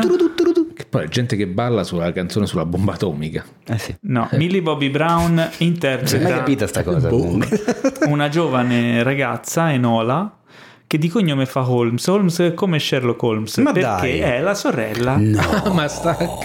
di Mycroft Holmes. E anche di e Sherlock. Sherlock. Eh, Microsoft, Microsoft, Holmes. Che esatto, è esatto. Mycroft. Mycroft. Uh, tra l'altro Sherlock interpretato da Harry Cavill. Eh sì. Ah, bisteccone. Che, bisteccone, che diresti cosa c'entra Harry Cavill con Sherlock? Però non ci sta male. Eh, ma in realtà la storia si svolge appunto intorno a lei che sta giovane che indaga sulla madre. sulla scomparsa della madre interpretata da Elena Bonham Carter tra esatto. l'altro neanche dalla prima che passa per strada. Ah ti dirò quando avevo letto l'annuncio di questo film eccetera viste le prime immagini era, forse era già uscito un teaser dicevo madonna che boiata. Però questo trailer Uh, Ti ha confermato Madonna che boiata no, no, no, il trailer, no, devo dire, che il trailer mi ha fatto venire voglia di vederlo. Ma veramente? Ma, Ma come? È un pessimo trailer. Ah, ecco, eh. mamma mia. Mi ha fatto venire voglia di vederlo perché mi intriga il fatto di vedere c'è questa situazione così anomala. Però il trailer è veramente brutto perché è montato da un ossesso, è un psichedelico, ci, ci sono eh, stacchi ogni tipo meno di un secondo. Cioè un... Sì, sì, sono otto frame a immagini, hanno messo dentro sembra, qualunque cosa. Sembra il trailer di Arancia Meccanica, te lo ricordi? Quello montato ah, assolutamente sì, psichedelico. Sì. È una roba allucinante, ma come si fa a montare un trailer? Sì, solo che questo non è Kubrick. non lo so, è che infatti è, cioè, risulta fastidioso dopo è questo trailer. È una roba. Boh. Quindi, boh, io direi: eh, non guardate il trailer aspettiamo che tanto esce il 23, esce tra, tra 21 giorni, tra tre settimane. Lo guarderemo, lo recensiremo e insomma speriamo che non faccia cagare. Ma eh, guarda, io ho un manuale delle cose che mi fanno incazzare nei film. Al primo posto c'è qualsiasi film di Giovanni Veronesi. Al secondo posto c'è Fezza Nord Ospitec. No, no, no, quello al terzo. Ah, ecco. al secondo posto c'è la gente che parla guardando in camera, ma proprio ah, sì? fatto sì, in quel modo l'ha sfacciato. Non ce la faccio. Ma lo fanno qui? Eh sì, sì lo fanno. No, certo. perché ero, ero, tipo ipnotizzato. Lo fa, ma tipo sì, ogni fa, tre fa, secondi. E quindi perché fare una cosa ah, del genere? Anche a me non piace, però dipende. A volte Forse l'unica volta che mi è piaciuto è Poi, Fleabag, ma sai che te Fleabag ti ha ammazzato? No, no, in realtà non mi ha ammazzato, però sì, quella cosa là mi ha dato fastidio. Se non c'era quella cosa là, probabilmente avrei detto che Fleabag era una grande serie. E... e, quindi anche House of Cards quando Kevin House Spacey si gira e... House of Cards diciamo che è stato quello che l'ha sdoganata sta cosa qua. Woody Allen eh. Vabbè, Woody Allen, ho capito. Woody, Allen, però Woody, eh, Allen, Woody Allen lo può fare. Ah, eh. allora. Ora, ora c'è Woody Allen allora. lo può fare e Millie Bobby, Bobby Brown, Brown no. esatto.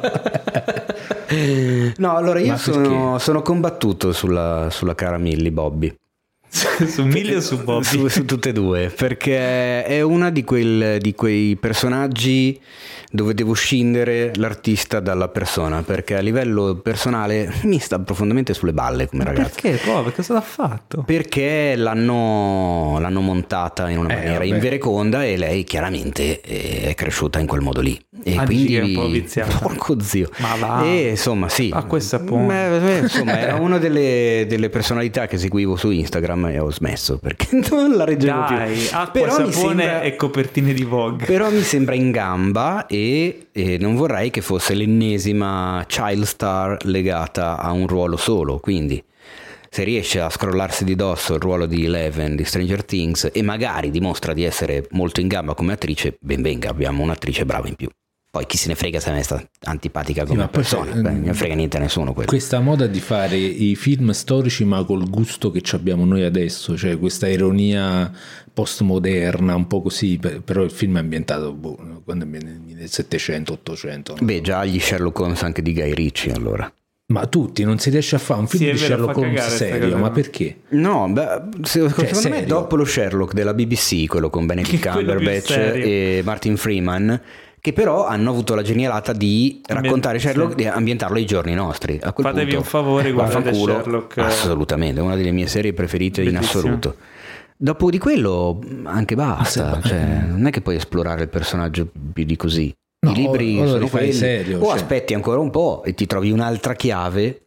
La chiave fatti? storica, per esempio.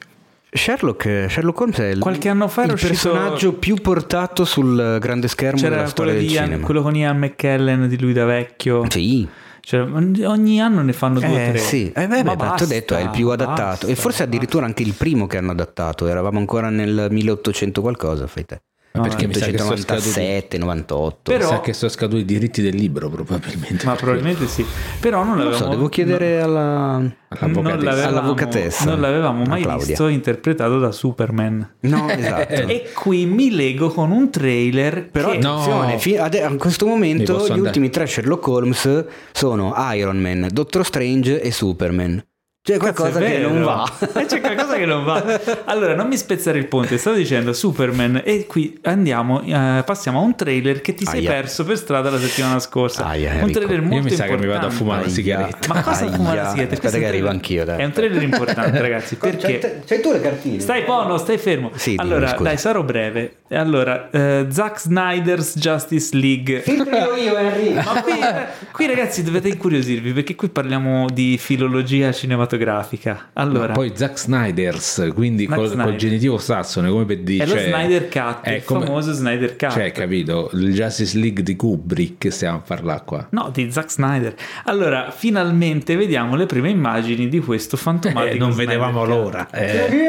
Allora, la cosa che mi incuriosisce, la cosa che mi incuriosisce è che eh, lo Justice League di Joss Whedon, che è uscito in sala nel 2017, se non sbaglio, eh, durava meno di due ore, un'ora e 45, quanto durava? Una roba del genere. Uh, questo, Sei sicuro? Sì, questo a me è sembrato che durasse un Sì, sembrava che durava sei mesi e, e, sembrava che uscivi con una, una dipendenza da, da, da, da oppiacei, però um, durava meno di due ore.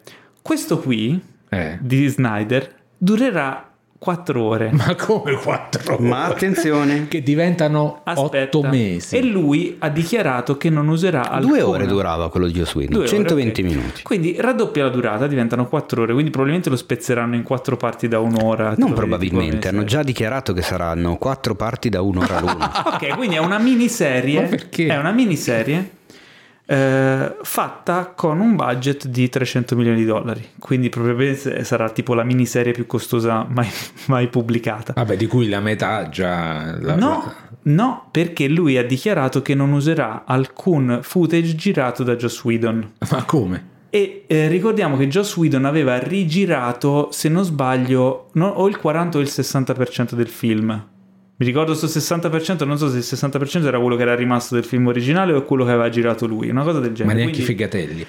No, quindi circa metà del film, circa metà del film che abbiamo visto al cinema non lo vedremo in questa nuova versione. Quindi su 4 ore, circa 3 ore sono inedite.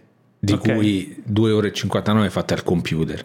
Ma eh, questi sono altri dettagli. e, e, delle quali 2 ore e 58 di gente che viene plasmata, esatto. che, che, prende forme strane e vola. Allora, con gli occhi che, che vede... lanciano fulmini. Sì, vabbè, quello che si vede nel trailer tipo già, io quando vado al mare. già ha un look completamente diverso da quello che era, si era visto al cinema ha un mood completamente diverso. Io eh, non lo so, io ah, quando è tutto di plastica, come fai visto, a dire una cosa del io genere? Io ho visto questo teaser con te uh-huh. eh, prima di registrare la puntata e mentre lo vedevo mi sono reso conto che io di Justice League non mi ricordo assolutamente niente. Questo Strano. Quindi potrei vedere, cioè in questo teaser potevano esserci tutte immagini di Justice League del 2017. Esatto. Io comunque non me ne sarei accorto, ma me ne ma... sono proprio reso conto in quel momento. Ho detto, ma io non me lo ricordo quel film. Quindi non mi renderò conto nel caso strano volessi guardarmi queste quattro ore. O nel, caso strano mm, usasse così? qualche immagine di Joss Whedon. Che, esatto, cioè io non, boh, non me ne accorgerei, non mi renderei conto di qual è lo Snyder Cut esatto. e qual è esatto. invece la versione vecchia. Cioè, mi, Tanto, a me tu, poi allora, buggerare in... È tutto blu, è tutto fatto al computer. Quindi in teoria dovrei... De... Tu mi stai dicendo che dovrei rivedermi no, il Justice League? No, ah, sei pazzo, okay. no, sei fortunato allora, non te lo ricordi, anch'io me lo ricordo Avevo poco, paura. abbastanza rimosso. Non sto dicendo che questo potrebbe piacerci di più di quello di Joss Whedon. Spero di sì perché ci voleva poco perché lì era veramente... Allora, io... Più che altro, ma quanto cazzo ha girato? Ma scusa, ma ha girato anche della roba nuova adesso, mi sa lui. No, Snyder, perché no. Eh, che io sappia no, non con gli attori principali perché non glieli davano, l'unica cosa che gli facevano fare erano VFX finire e quanta VFX. cazzo di roba avevano girato per fare eh, un film di due ore e un film nuovo di quattro? Hai capito perché sono curioso? È quello, cioè voglio capire che cazzo aveva fatto lui. Perché? no, un'epopea. Cioè, c'era una volta in America Via il confronto era pubblicità delle allora, Brooklyn. Nel, cioè. nel, Justice League che abbiamo visto al cinema. Col ventre l'ho sentito. Mi è arrivato in ritardo. Ah, nel, nel, Justice League che abbiamo visto al cinema c'era Batman che andava a radunare questi quattro stronzi. Arrivavano gli uomini falena, c'era Steppenwolf, schiaffoni e finiva. Bastoni, bastoni super... falena. Sì, questi omini con le ali. Ma giuro non me li ricordo. questi omini con le ali che non mi cazzo. Ma c'era Superman che tornava. Adesso voglio rivederlo. Come Stavano per... falena? Sì, Ragazzi, ma avete fatto venire voglia di vederlo. No, non mi ricordo. Gli omini falena io li voglio vedere assolutamente. Ma si vedono anche pensavo fosse il nome dei supereroi, non pensavo che te lo fossi inventato tu. Se non lo so come si chiama. Comunque eh, Superman tornava, schiaffoni, schiaffazzi, buoni vincono tutti contenti. È strano perché di solito. In questo qui c'è eh, coso, come si chiama? Mm, eh, eh, C'è uno che sembra un barattolo di pelati. Darkseid, so che... Ah, è, che è il personaggio fumettistico eh, che la Marvel ha copiato per fare eh, il nostro caro Thanos. Quindi Thanos, ah. è, Thanos è il clone di Darkseid, quindi quella è la, l'idea.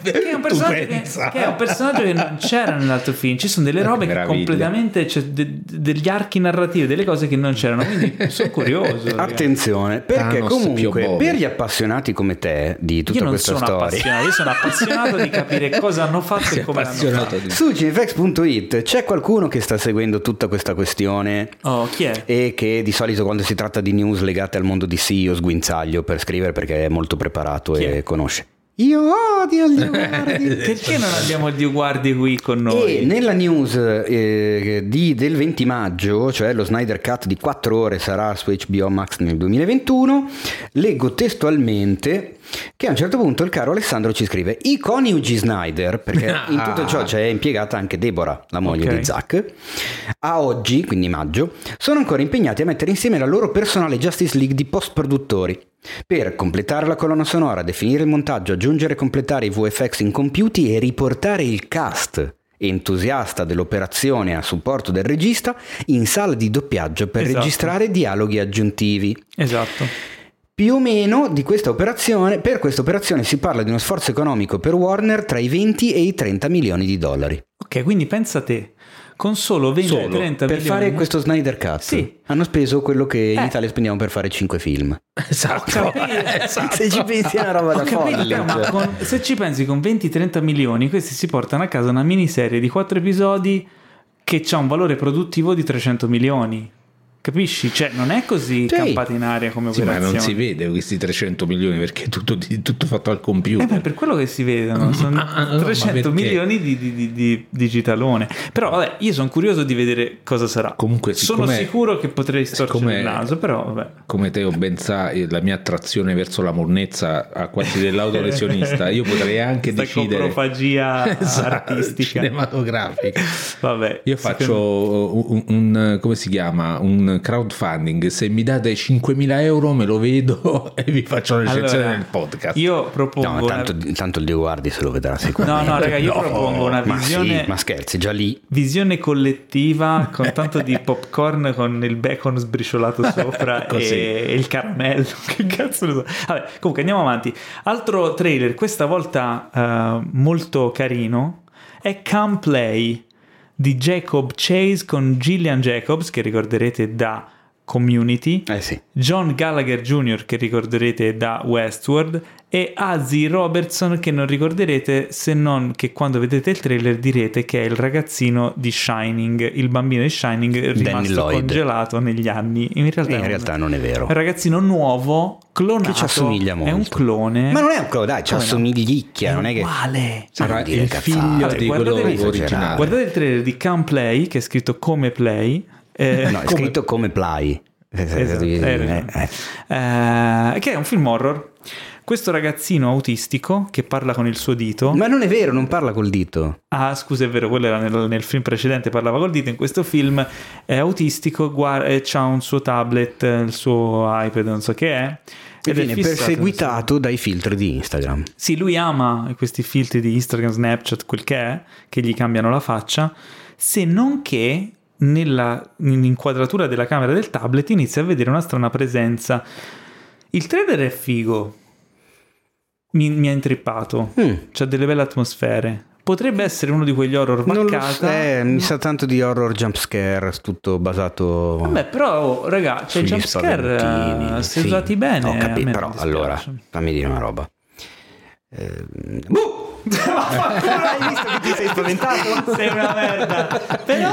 Però non sono un bel film horror io. Ma, ma ti ho spaventato. Mi spaventato, c'è differenza. Mi hai dato un'emozione. Ho sì, capito, batte, ma c'è differenza tra fare un bel film horror e farti spaventare tipo Luna Park. Io non vorrei che questo camplay facesse parte della seconda categoria. Eh. Però mi sono spaventato. Eh, Altro trailer che abbiamo visto, ultimo della rassegna, è Monos. Eh. Che è Monos scimmie? Ancora no, sono ragazzini. Ah, ok. No, è la domanda. Dire... perché devi fare il replay delle cose che ci diciamo fuori perché onda? Non... Perché monos in spagnolo vuol dire scimmie. Il film è di Alejandro Lanes, quindi è spagnolo, quindi il film si intitola Scimmie. Allora, ma sono ragazzini. Eh, fatevi un favore, in questo caso eccezionalmente guardate il trailer. È un film che se, se, riesco a incastrarlo io vado a vederlo il prima possibile, anche perché al cinema in questi giorni, o almeno ho visto che comunque su Milano c'è. In italiano si chiama Monos, un gioco da ragazzi. Eh vabbè, ma devono per forza aggiungere il piffero. Del... Ma perché è un gioco da ragazzi? Non lo so, ma perché? Ma che cazzo vuol dire? Sembra un po' il Signore delle Mosche come cioè, questi Oddio, ragazzi ci sono isolati. dei bambini soldato fondamentalmente soldato eh, non so dove sia ambientato il trailer secondo me è meraviglioso perché unisce a questa fotografia spettacolare l'assenza totale di dialoghi Potrebbe Quindi essere Amazzonia. Non... Sì, ricorda quella roba lì, ricorda il Brasile, ricorda mm. comunque Anche perché lo spagnolo mm. potrebbe essere. No, allora, il Brasile un, e portoghese, vabbè. Ha un aspetto eh, visivo eh ha un aspetto visivo potentissimo, veramente una fotografia. Non bella. dicono mezza parola nel film, quindi non, non ti viene trailer. raccontata nel trailer, non ti viene raccontata la storia, non capisci chi siano i protagonisti, cosa stiano facendo, co- cosa devono fare. Però a me ha affascinato da impazzire. Cioè, sì, sì. Infatti ho es- esatto, es- esag- esag- esagiuto, esatto, esagono. Esatto. Ho voluto che Paolo lo mettesse in scaletta. In realtà si dice esatto. Com'è il participio passato di esigere? Esatto. Esatto? Ma dai. E quando dici che è esatto, una cosa è esatta, che in teoria non c'entra un cazzo. Ah, ok. Perfetto. Ma quante cose che si imparano con il podcast? Dice, eh, allora, Alejandro Landes, il Guarda regista, oggi il sole come splende, come non ha mai splenso. Splesso. eh, ma invece è più stronza la cosa. È splenduto. Ma non è splenduto. È spento. allora, Alejandro Landes, l'avevo mm. pronunciato per male prima, Landes, eh, è al secondo film. Mm. Guardando il trailer e soprattutto visivamente quanto è curato e bello, mi sono chiesto chi gliela ha dati tutti questi soldi a questo qui e ora noto che la produzione è una coproduzione colombiana, argentina, olandese, tedesca, svedese, uruguaiana, americana nel senso di Stati Uniti, svizzera, danese e francese. Ci hanno messo 5 diciamo euro che ha dei produttori con i controcoglioni questo. Tanti produttori. Tanti, no, eh, nel senso il, prim, il primo produttore... Eh no, aspetta. Il produttore è quello che te, te li trova, i, finanziatori. Finanziatori. Eh, anche. Eh, sì, anche. Eh, quindi è stato bene in gamba a trovargliene così tanti. Soprattutto se hai fatto un culo così. Eh, esattamente. Però, Porco cane. Eh, non c'è il... Fotografia di? Fotografia di? Dai, dimmelo in diretta, dimmelo in diretta. Vuoi sapere di no, le, immagini, sì, le immagini sono veramente mm, qual, boh, da, da, da, rapimento ah, delle sì. sinapsi. Cioè, sì, sono rimasto veramente... Jasper Wolf. Meravigliato che ricordiamo per aver fatto precedentemente un sacco di roba. Un sacco di roba. Ma niente, non noto niente di... Beh, non lo so, adesso a parte il fatto delle varie frasette che vengono fuori sullo schermo, che sono quelle che devono lanciare il film, come Guillermo del Toro che, che si sbrodola. mega complimenti al regista. Eh, ho letto addirittura un accostamento ad Apocalypse Now eh, esatto, da parte di non mi ricordo quale testata. So Guarda, il mio obiettivo di vita so, è un però... giorno vedere in un trailer con scritto eh, eh Enrico, Tri- Enrico Tribuzio puzza di capolavoro. È uno dei miei traguardi della Ma vita. tipo che, che, lo, che quelli che hanno fatto il trailer hanno malinterpretato il significato non sarebbe male, però eh. sarebbe figo anche fare. Ma secondo me c'è un film stupido che gioca con questa cosa, sicuramente l'avranno fatto qualche, sì. qualche, trailer di un film comico. Qualche avanguardista. Cioè, con, con le scritte sullo schermo, bello ma non ci vivrei. esatto. Vabbè, quindi insomma... Niente di che. Mm, due punti. Niente di che. Eh. due stelle e mezzo. Oppure, oppure virgolette, era meglio il libro. allora ragazzi, Monos, il trailer di Monos, eh, un gioco da ragazzi di Alejandro Lan Landes, uh, che è al cinema, che è Alejandro Landes. Landez. Land- Andatelo a vedere. No, c'è la S, non è la, è la C con la sediglia. Landez. E quindi è Landes. O c'è la Z? No. C'è la S? No, che cazzo allora S. Andatelo a vedere al cinema se volete andare a vedere dopo che avrete visto il trailer che è molto bello. Passiamo alle recensioni oh, e la prima recensione di cui recensiamo il film della recensione la fa Teo con il piccolo Joe. Oh, il piccolo, Joe. il piccolo Giovanni. Piccolo Giovanni. In italiano il film è arrivato come Il piccolo Joe. No, non è vero, è Little Joe. Allora, Little Joe, film di Jessica Hausner con mm, Ben Whit, Whit, Win, Winslow, Winslow, Winslow, non mi, guarda eh, non mi ricordo mai il suo cognome di quello Winslow. Winslow e la, mm, la, B, la Beecham, Beecham Emily Beecham. Eh, sarà Beecham o Beecham? Beecham? Vabbè. Secondo me Beecham. Allora, in due parole, di cosa si tratta?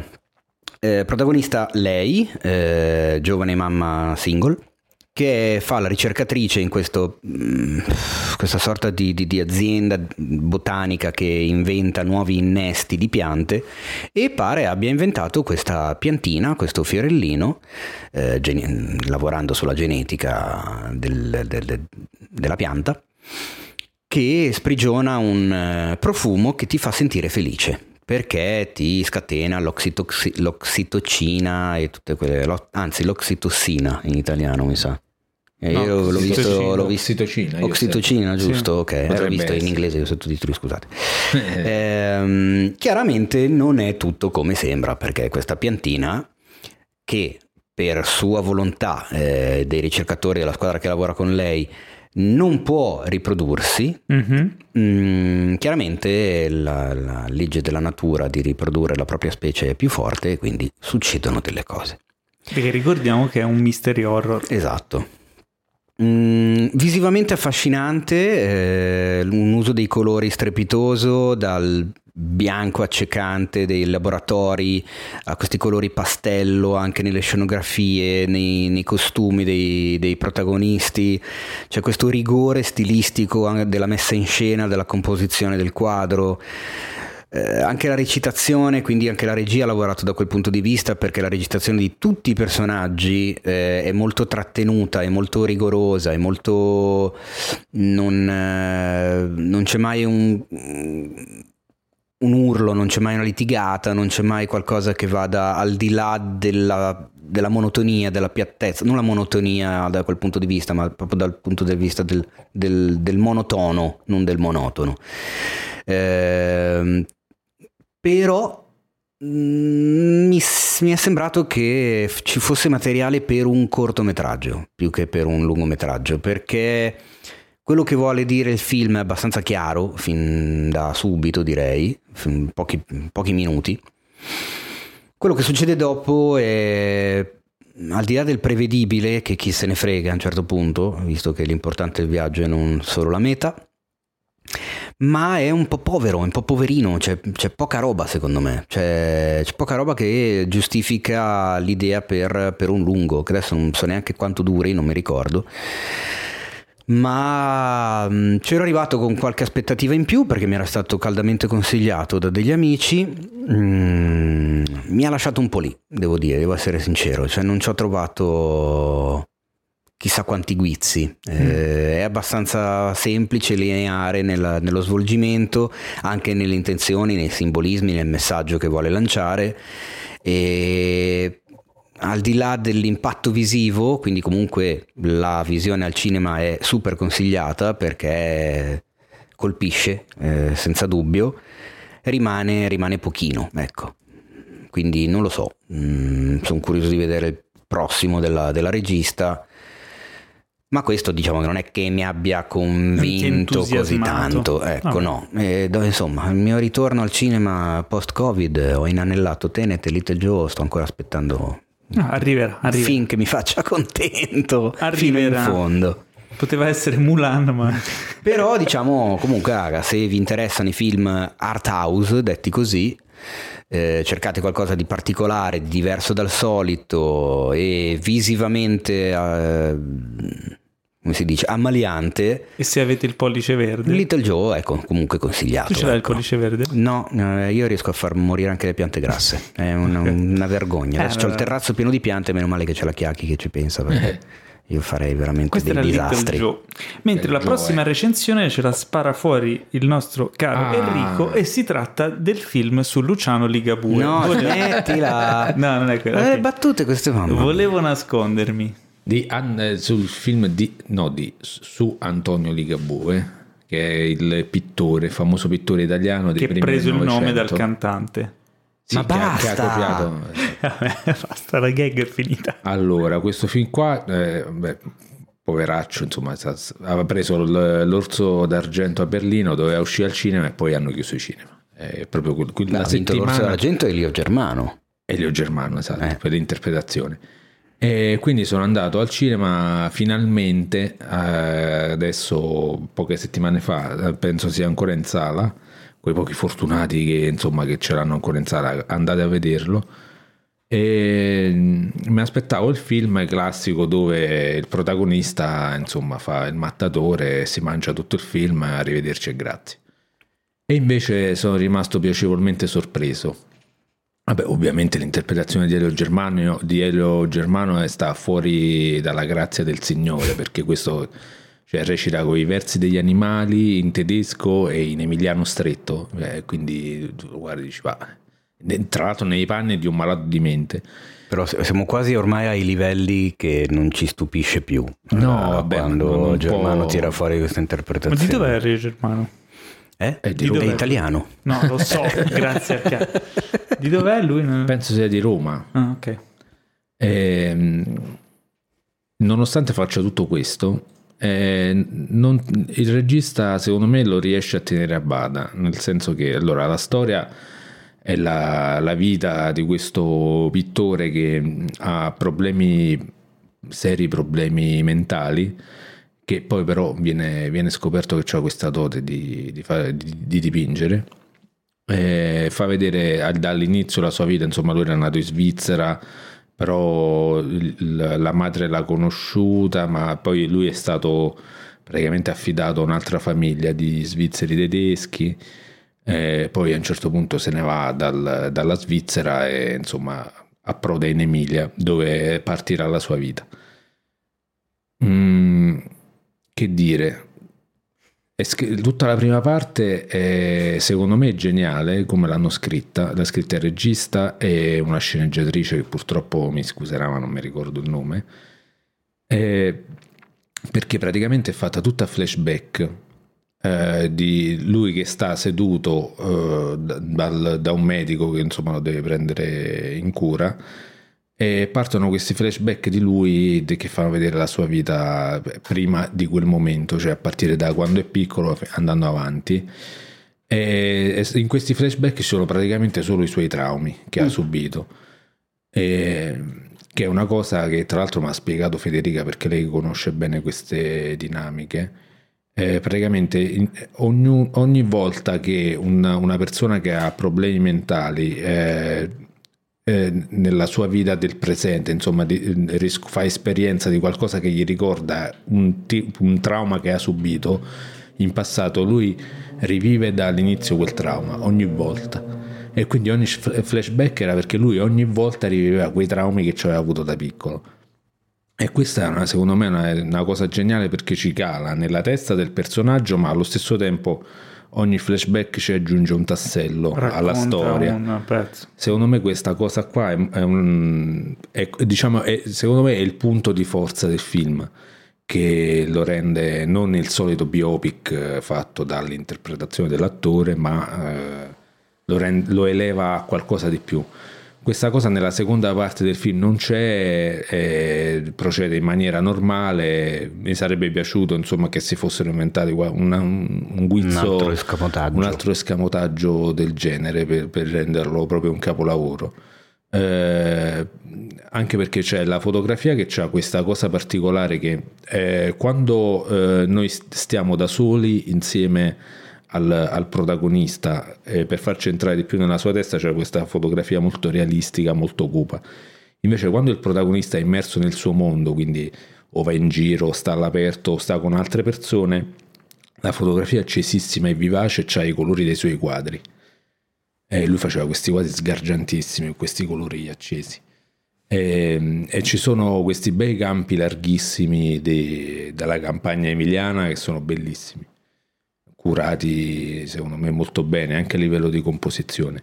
Mi sarebbe piaciuto che il regista avesse usato, osato un po' di più, uh, nel senso di eh, che certe volte effettivamente un po' si appoggia sulle spalle di Elio Germano mm. quando diciamo fa le parti, quelle un po' più recitativamente un po' più complicate eh, mi sarebbe piaciuto vedere dei, dei, dei, punti di vista oppure un montaggio un po' più audace, ecco, invece da un certo punto in poi si adagia un po', però il film secondo me va visto assolutamente per, perché la storia è bellissima, il personaggio è straordinario, poi vabbè chiaramente c'è tutta la parte sociale che ti fa vedere come venivano emarginate chiaramente queste persone, come non esistevano, cioè esistevano quei man- i manicomi dove queste persone venivano parcheggiate praticamente.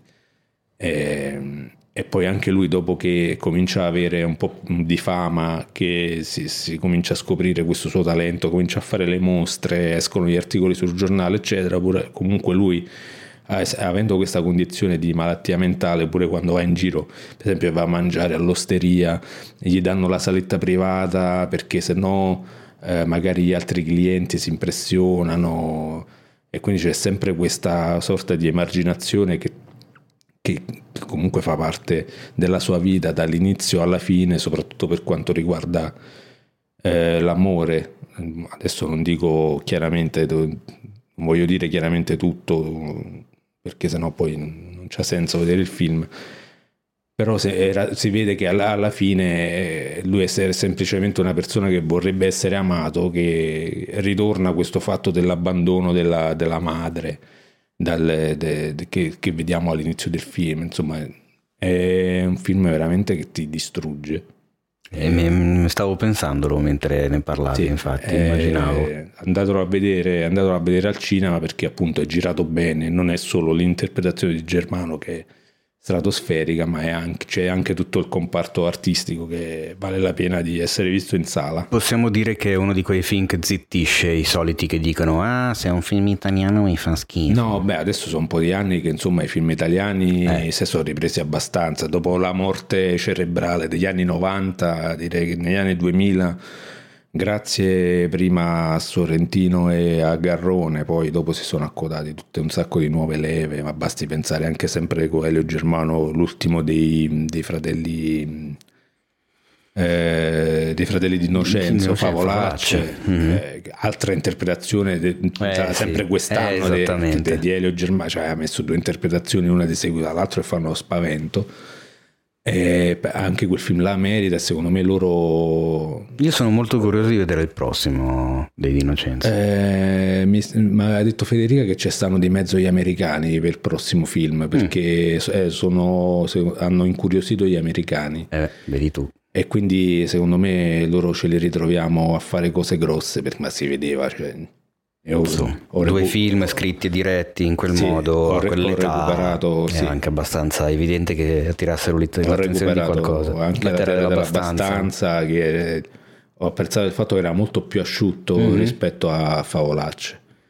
Eh, però sì, chiaramente sono due registi che col film d'esordio se vanno a infilare in un in, come ti posso dire, in un filone dove ci stanno i maestri, c'è, eh, sta, c'è sta Caligari, c'è eh, sta sì. Pasolini e pochi altri in quel filone là loro non, non, hanno sfigurato, ecco, mm-hmm. non stanno a quel livello là, ma non hanno per niente sfigurato. E avevano 24 anni, eh, eh sì, poi pare che la sceneggiatura di Favolaccio loro l'abbiano scritta a 19 anni. Cosa? Questo sì, lo so adesso. Eh, sì, io ho visto, ho, allora, ho visto Favolaccio, l'ho rivisto prima alla, a casa quando c'era il lockdown e poi l'ho rivisto qui a Milano all'Anteo con la presentazione di uno dei due fratelli, non mi ricordo quale, che era eh, tanto sono uguali, quindi eh, sì, eh. poteva anche dirti di essere l'altro. Mi sembra avesse detto questa cosa qua che lui loro che due l'ave, l'avevano, l'avevano scritta da molto giovani e finalmente mia, hanno trovato dei produttori coraggiosi che gliel'hanno portata al cinema. Vabbè, comunque. Vediamo. Beh, comunque, di, diciamo che. Comunque quello qui... di cui hai parlato era Volevo nascondermi. Sì, di Giorgio, Giorgio Diritti. Di, di Giorgio esatto. Diritti, esatto. Ha okay. fatto un ottimo lavoro. Complimenti a lui, veramente. Perché... Piccola cosa, visto che non abbiamo parlato nelle news, mi aggancio alla questione del cinema italiano. Oggi è uscito il, il primo post, il primo character poster dedicato a Diabolic. Ovviamente ah. col faccione di Marinelli. Col faccione, con gli occhioni e esatto. le occhiaione di Marinelli in primo piano mano con tra il coltellaccio. Io, tra l'altro. io volevo morire perché io adesso che sono tornato a casa dai miei quest'estate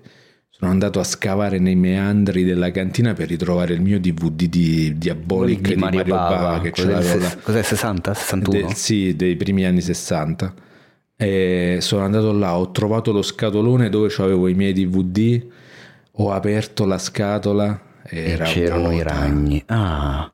non c'era il disco No! Era la scatola vuota. E eh, vabbè, ma l'avrai messo in un'altra so, confetto. Ma sì, sarà in un alt- al posto di un altro film. Sai quando...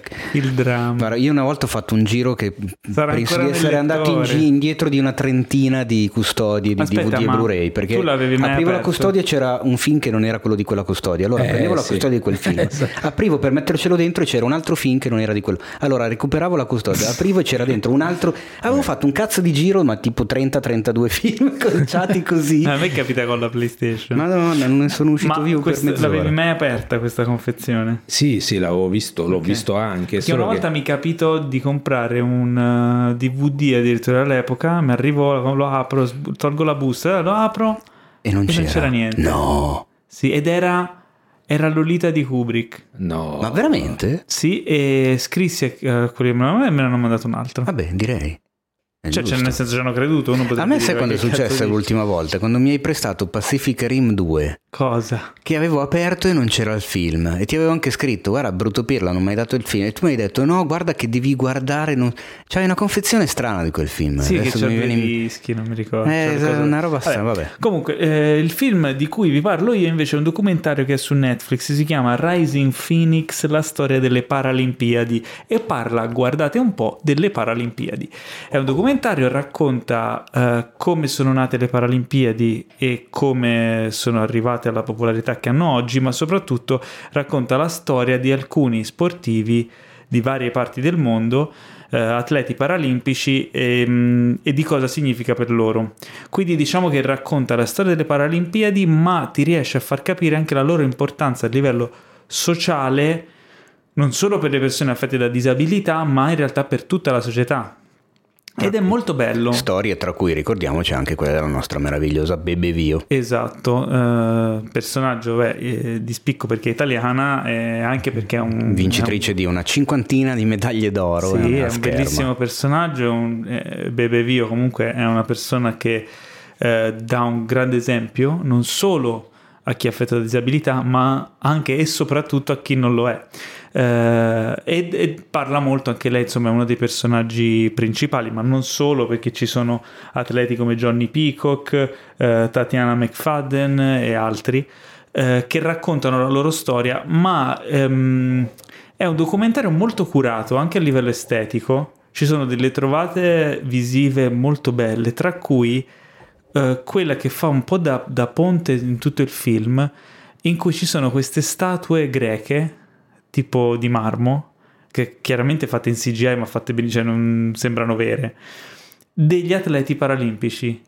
Cioè, come se eh, nel Pantheon dell'antica Grecia, delle Olimpiadi, dove c'è il, dis- il come si chiama? Il, il discobolo. discobolo, il lanciatore di giavellotto, queste cose qua, di coltelli. ci fosse capito il, eh, il corridore con le protesi, la, eh, l'arciere sulla sedia a rotelle, eh, questo tipo di discipline del, delle Paralimpiadi ehm, calato in quel, in quel contesto lì, perché alla fine quello che è importante è lo sport, non il fatto che che siano affetti da disabilità, che siano disabili, le persone che, che fa vedere comunque nel corso degli anni che, che, hanno iniziato a riempire gli stadi anche con lo sport, eh, con, con, le Paralimpiadi e che le persone andavano lì per lo sport, non per vedere delle persone certo. disabili, perché alla fine quello che vedevano erano grandi storie di sport, grandi esempi. Cioè non era il freak show, capito? Esatto, esatto, è proprio quello, il fatto di superare i limiti e quando i limiti sono ancora più difficili da superare, riuscire a superarli è ancora più bello e di ispirazione.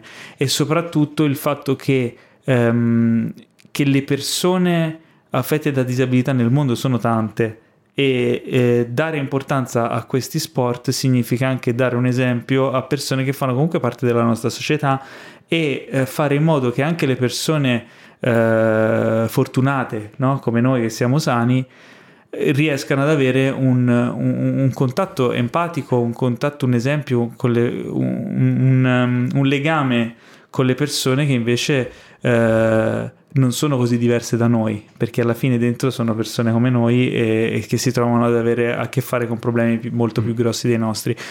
E devo dire la verità, il, il documentario è fatto molto bene, racconta bene la storia, scorre, eh, è toccante quando deve essere toccante, è informativo, eh, ti, ti, fa capire come sono nate, da, da, dal, dall'idea di chi sono nate e perché. E um, mi ha fatto pensare molto perché uh, questo mio, mio difetto, mea culpa, io non, non, mi sono mai veramente soffermato più di tanto uh, su questo argomento e spesso un documentario ti può far proprio aprire la mente su argomenti che magari hai tralasciato no? nella vita perché ovviamente noi magari ci interessiamo di tante cose ma non ci interessiamo di tutte le cose e mi ha fatto capire determinate cose e anche determinati aspetti dell'interazione umana che avevo tralasciato e mi ha fatto vedere sotto una luce nuova quello che, che può essere appunto interagire o avere una eh, una relazione interpersonale con una persona affetta da disabilità e soprattutto apprezzare lo sport eh, paralimpico per quello che è, cioè sport. Ed è molto bello, lo consiglio, lo trovate su Netflix, Rising Phoenix. Aggiungo in coda che se voleste due diversi punti di vista, eh, su cinefax.it trovate la recensione di Volevo nascondermi, scritta da Emanuele Antolini, esatto. e la recensione in anteprima di Natasha Nussenblatt di Rising Phoenix, che Fantastico. lo vide a metà agosto e ne scrisse anche prima che arrivasse sulla piattaforma. C'è Natasha che ogni tanto ha queste anteprimucce Bravo. Adesso trovate anche la, le recensioni in anteprima di Away, la nuova serie Netflix che anco, deve ancora arrivare, quella con Hilary Swank che, so, ah. che va su Marte. La sì. cara Natti l'ha già vista, me ne ha già scritto, chiaramente senza spoiler. Però ecco, se volete curiosare tra le novità di Netflix, date, date un occhio ogni tanto al sito e agli articoli di Esatto, non dimenticatevi che non siamo solo podcast, ma siamo soprattutto sito web fichissimo, cinefax.it ed è giunto così il momento degli addii. Oh no! No, di oh, già! No. Mi stavo scaldando, come dice Ibrahimovic. Eh vabbè, no, in realtà siamo stati, siamo stati asciutti e spediti.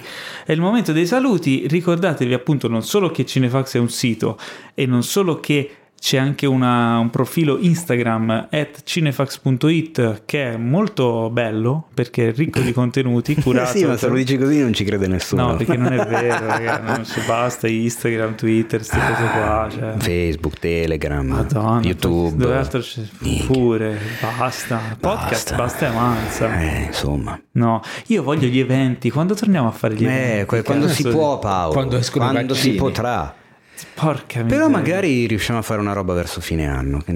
Magari un qualcosa di diverso, non qualcosa di tipo gli eventi che abbiamo fatto. Dobbiamo inventarci qualcosa. Però secondo me potremmo, ma anche Dai, se cazzo, non dico niente. Mascherine, distanziati, giusto per, insomma, per, per, per far qualcosa. Dai, vediamo. Ci proviamo, ragazzi. Lo Ma allora lo facciamo su spoiler special di Tenet? Eh, me lo devo rivedere perché io cioè, ho fatto fatica, non mi ricordo più un cazzo. Perché c'è la gente che me lo chiede. Lo so che te lo chiede, ma io lo, lo chiede... voglio fare. Io ogni okay. giorno che passa mi ricordo sempre di meno. Se An- tipo andiamo a rivederlo.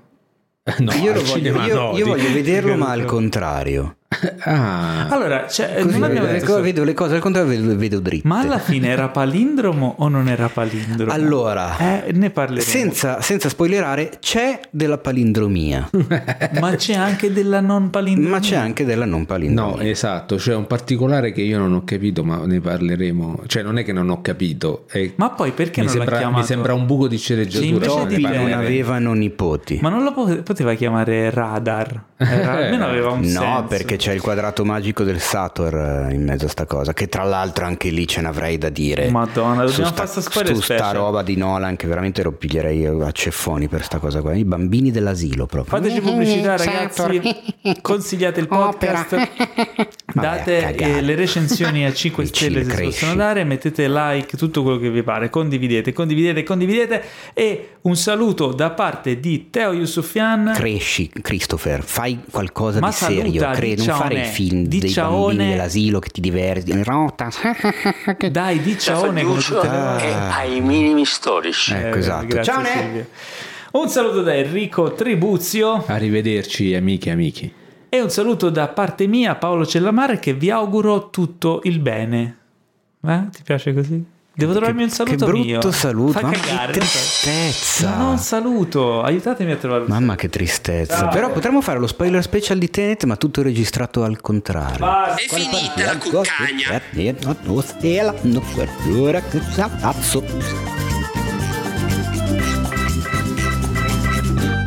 Questo podcast è stato presentato da The Best Blend.